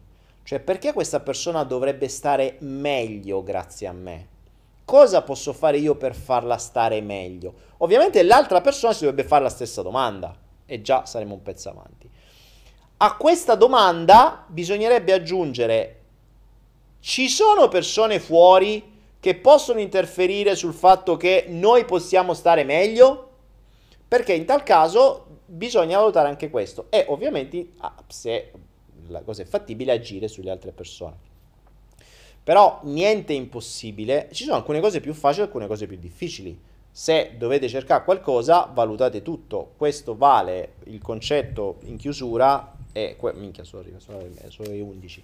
La logica è attenzione alla seduzione, attenzione a farvi, uh, a imparare tecnichine per attirare mille persone a trombarvi, perché capiterà qualcosa prima o poi, capiterà che qualcuna di queste o qualcuno di questi vi piacerà di più. Vi piacerà di più e diventerà un pusher migliore, una droga migliore. Con quella droga migliore vor- inizierete a volerla controllare perché la vorrete solo per voi. Quando si innesca questa prima mm, primo giochino malsano di controllo, siete già fottuti. Perché state già nella domanda come posso fare, cioè in che modo posso fare in maniera che quella persona sia solo per me. Non è più la domanda come posso io far star meglio quella persona. E già si innesca il controllo. Da lì state vole, volete creare una relazione con una persona che volete controllare nella maggior parte dei casi solo perché è stata un pusher di buone emozioni o di buone sensazioni più degli altri, senza valutare tutto il resto. Quindi, se volete solo trombare, va benissimo, ma se volete creare le relazioni di successo, come già vi ho detto l'altra volta, oltre a tutte quelle cose che vi ho detto l'altra volta, è valutate bene voi a che punto state, quindi se avete, cioè se voi apportate stress a quella persona o se voi apportate pace a quella persona. Perché se andate a trovare una persona stressata e voi siete già una pentola a pressione che sta per esplodere, e che gli fate? Gli esplodete in faccia, gli fate danno. Quindi se veramente volete amare una persona, uno dovete amare voi stessi Due, dovete essere certi di poter dare qualcosa di buono a quella persona. E per dare qualcosa di buono a quella persona vuol dire che vi siete dovuti ripulire tutta la merda che avete dentro. Di certo non gli andrete a, regola- a regalare un pacchetto pieno di merda, no? Alla persona. Quindi è vero che voi vi mettete la mascherina e dite ok, la puzza la chiudo, la metto dentro una scatola di alluminio, non si sente, poi ci metto una bella scatolina una bella carta di, di tutta colorata fuori, un nastrino, mi presento così, non se ne accorgerà mai che un pieno di merda dentro e sì, se te la vuoi solo trombare. No, se ci vuoi fare una relazione, perché prima o poi quella scatola si apre. prima o poi si apre. Quindi prima pensate a voi, uno. Due, approcciare un'altra persona. E non solo, per chiudere, ricordatevi, ehm, ricordatevi una cosa, torniamo alla legge d'attrazione, ognuno attrae ciò a cui risuona, cioè alla sua attrazione di fondo. Quindi, se voi siete una pentola a pressione che sta per esplodere, piena di cacca che non vi siete risolti, potete mettere tutte le mascherine che volete. Saprete cosa attirerete? Un'altra persona che è piena di cacca, un sacco di roba che non si è risolta, un sacco di traumi, un sacco di stress, una pentola a pressione che sta per esplodere, ma con una bella carta regalo sopra e un bel fiocchettino infiocchettato. Creerete una relazione basandovi sulle carte regalo. Arriverà un giorno in cui le carte regalo si consumano, si aprono le scatole e scoprite quelli che siete. Può capitare dopo un anno, dopo 5, dopo 10 e poi ricominciate da capo? Accorciamo i tempi. Mettiamo da parte queste tecniche al cazzo che possono essere di... eh, veramente tecniche al cazzo. che possono essere simpatiche all'inizio quando si è giovani e magari per tromba un po' di più. Ma ci può anche sta, per carità, magari andremo avanti, le leggeremo altre nelle prossime edizioni del, del Sexy Flow ma se volete davvero creare una relazione in cui magari nella prossima pandemia invece, invece di stare eh, soli uh, a, a, fare la monogamia potrete stare con la persona che amate in pandemia? Se volete questo cominciamo a rapportarsi in maniera diversa. Uno ragioniamo su chi siamo noi. Due cambiamoci le cose nostre. Tre illuminiamo il mondo e ragioniamo più sulla fascinazione, cioè diventiamo noi affascinanti, mostriamo l'esempio, è l'esempio che illumina la persona, non avete bisogno di mettervi un pacchettino regalo, vivete la vostra vita, continuate a seguire i vostri sogni, continuate a perseguire le vostre missioni, continuate a fare quello che davvero è la vostra missione nella vita, a prescindere da chi avete a fianco perché non c'è bisogno di, quando ragionate in questa maniera, di cercare le persone. Le persone le troverete sulla vostra strada, verranno loro, verranno loro. E questo vale, e lì, lì dentro una cosa l'ha detta, ha detto le donne, ma questo anche gli uomini, amano le persone sicure che sanno quello che stanno facendo e sanno quello che vogliono e soprattutto che non hanno bisogno di te che non hanno bisogno di te. Innamoratevi di una persona che non ha bisogno di voi. È fondamentale che non ha bisogno di voi. Perché se si lavora sul bisogno ci sarà sempre una dipendenza, un controllo. Se si, se si ragiona sulla missione, sulla passione, sullo scopo di vita, sulla strada, e allora non c'è dipendenza, ognuno è libero e liberamente si sceglie di fare una strada assieme oppure no e se si sceglie poi di dividersi, si sceglie di dividersi assieme da quella strada oppure no. Se c'è dipendenza, invece è già malsana. Purtroppo questa roba qui, la seduzione crea dipendenza, crea controllo, crea manipolazione e non è per niente sano. Lo vediamo tutti i giorni che cosa sta creando la manipolazione a monte, lo stiamo vivendo ognuno di noi in tutto il mondo, siamo chiusi in casa perché qualcuno ci controlla e perché ama controllarci. Quindi come in piccolo, o meglio come in grande, così in piccolo, finché non arriva qualcuno che interrompe la catena del karma, che interrompe la catena del trasferimento per generazioni. Questo qualcuno potrebbe essere qualcuno di voi che sta tra questi 399 spettatori di questa serata, che vi ringrazio tutti e ringrazio tutti quelli che ci saranno nelle prossime che, che vedranno questo video nei prossimi giorni che farà chissà quante migliaia di visite.